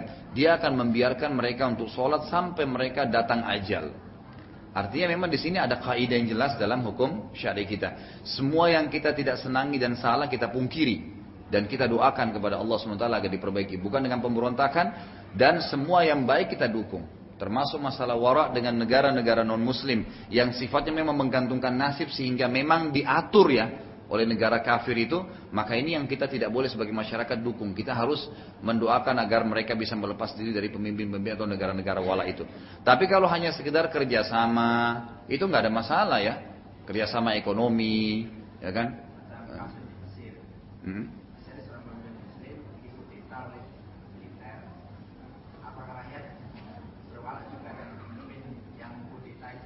Ya itu itu kita tidak tahu kasus internal ya. Kasus internal seperti apa. Tapi kalau secara syar'i tidak boleh. Harusnya pemimpin yang sudah resmi itu tidak boleh sama sekali. Apalagi muslim. Apalagi memang dia menjelat, mau menerapkan hukum Allah. Apalagi dia membiarkan sholat. Nggak boleh sama sekali dikudeta. Tidak boleh mutlak. Jelas hadisnya gitu. Sedangkan orang fajir aja nggak boleh. Apalagi orang-orang yang mukmin. Mestinya begitu. Kan gitu. Jadi kalau saya ditanya masalah kasus Mesir, saya tidak berbicara tentang masalah ikhwan musliminnya atau kelompok apanya gitu kan. Tapi yang saya tahu hukum syar'i, pemimpin yang sudah resmi wajib ditaati selama tidak larang sholat. Nggak boleh sama sekali. Alasan apapun. Nggak boleh. Makanya Abdullah bin Umar pun radhiyallahu anhuma itu dinukil dari oleh Imam Ahmad ya, yang mengatakan kita tidak boleh keluar dari pemimpin yang sudah dipilih atau setelah Allah tentukan. Dia jadi pemimpin dengan alasan apapun. Apalagi mengangkat senjata dengan atasnya. Itu nggak boleh sebenarnya. Jadi istilah kudeta itu tidak boleh terjadi. Kecuali dalam keadaan, tadi saya bilang, memang tidak bisa lagi umat Islam sholat. Itu kaidah hadis Bukhari Muslim tadi. Ada lagi? Ibu-ibu? Nggak ada? Baik. Kalau gitu kita tutup dengan kafaratul majlis. Namun sebelumnya ya, ada berapa orang tadi yang bertanya ini? Ibu-ibu siapa suruh nggak bertanya? Saya mau kasih buku soalnya yang bertanya. Nggak jadi. Sudah nggak bisa sekarang. Orang kalau sudah sampai di akhirat, kemudian baru mau bilang saya mau masuk surga ya Allah, nggak boleh lagi. Baik, nggak saya bercanda. Jadi ini yang bertanya tadi berapa orang ya? Di sini tadi satu ya Pak. Dua, tiga orang ya. Baik, saya siapin tiga buku ya. Nanti tinggal pilih siapa saja yang mau. Ini takziah dan ziarah kubur satu. Kemudian ada adab-adab dalam sholat. Dan ada sifat sholat sunnah Nabi. Dan ini juga saya sarankan Bapak Ibu untuk dimiliki. Harganya murah ya. Tidak seberapa. Dan ini cukup banyak terbitan pustaka Ibnu Umar yang cukup bagus gitu. Ya. Baik, kemudian juga sebelum saya tutup ada D V D saya yang sudah terbit, ada manajemen rumah tangga Islami. Ini kurang lebih hampir tiga jam setengah. Tablik akbar waktu itu cukup panjang. Ini dari apa itu rumah tangga, bagaimana hak dan kewajiban sampai masalah seksual dalam Islam.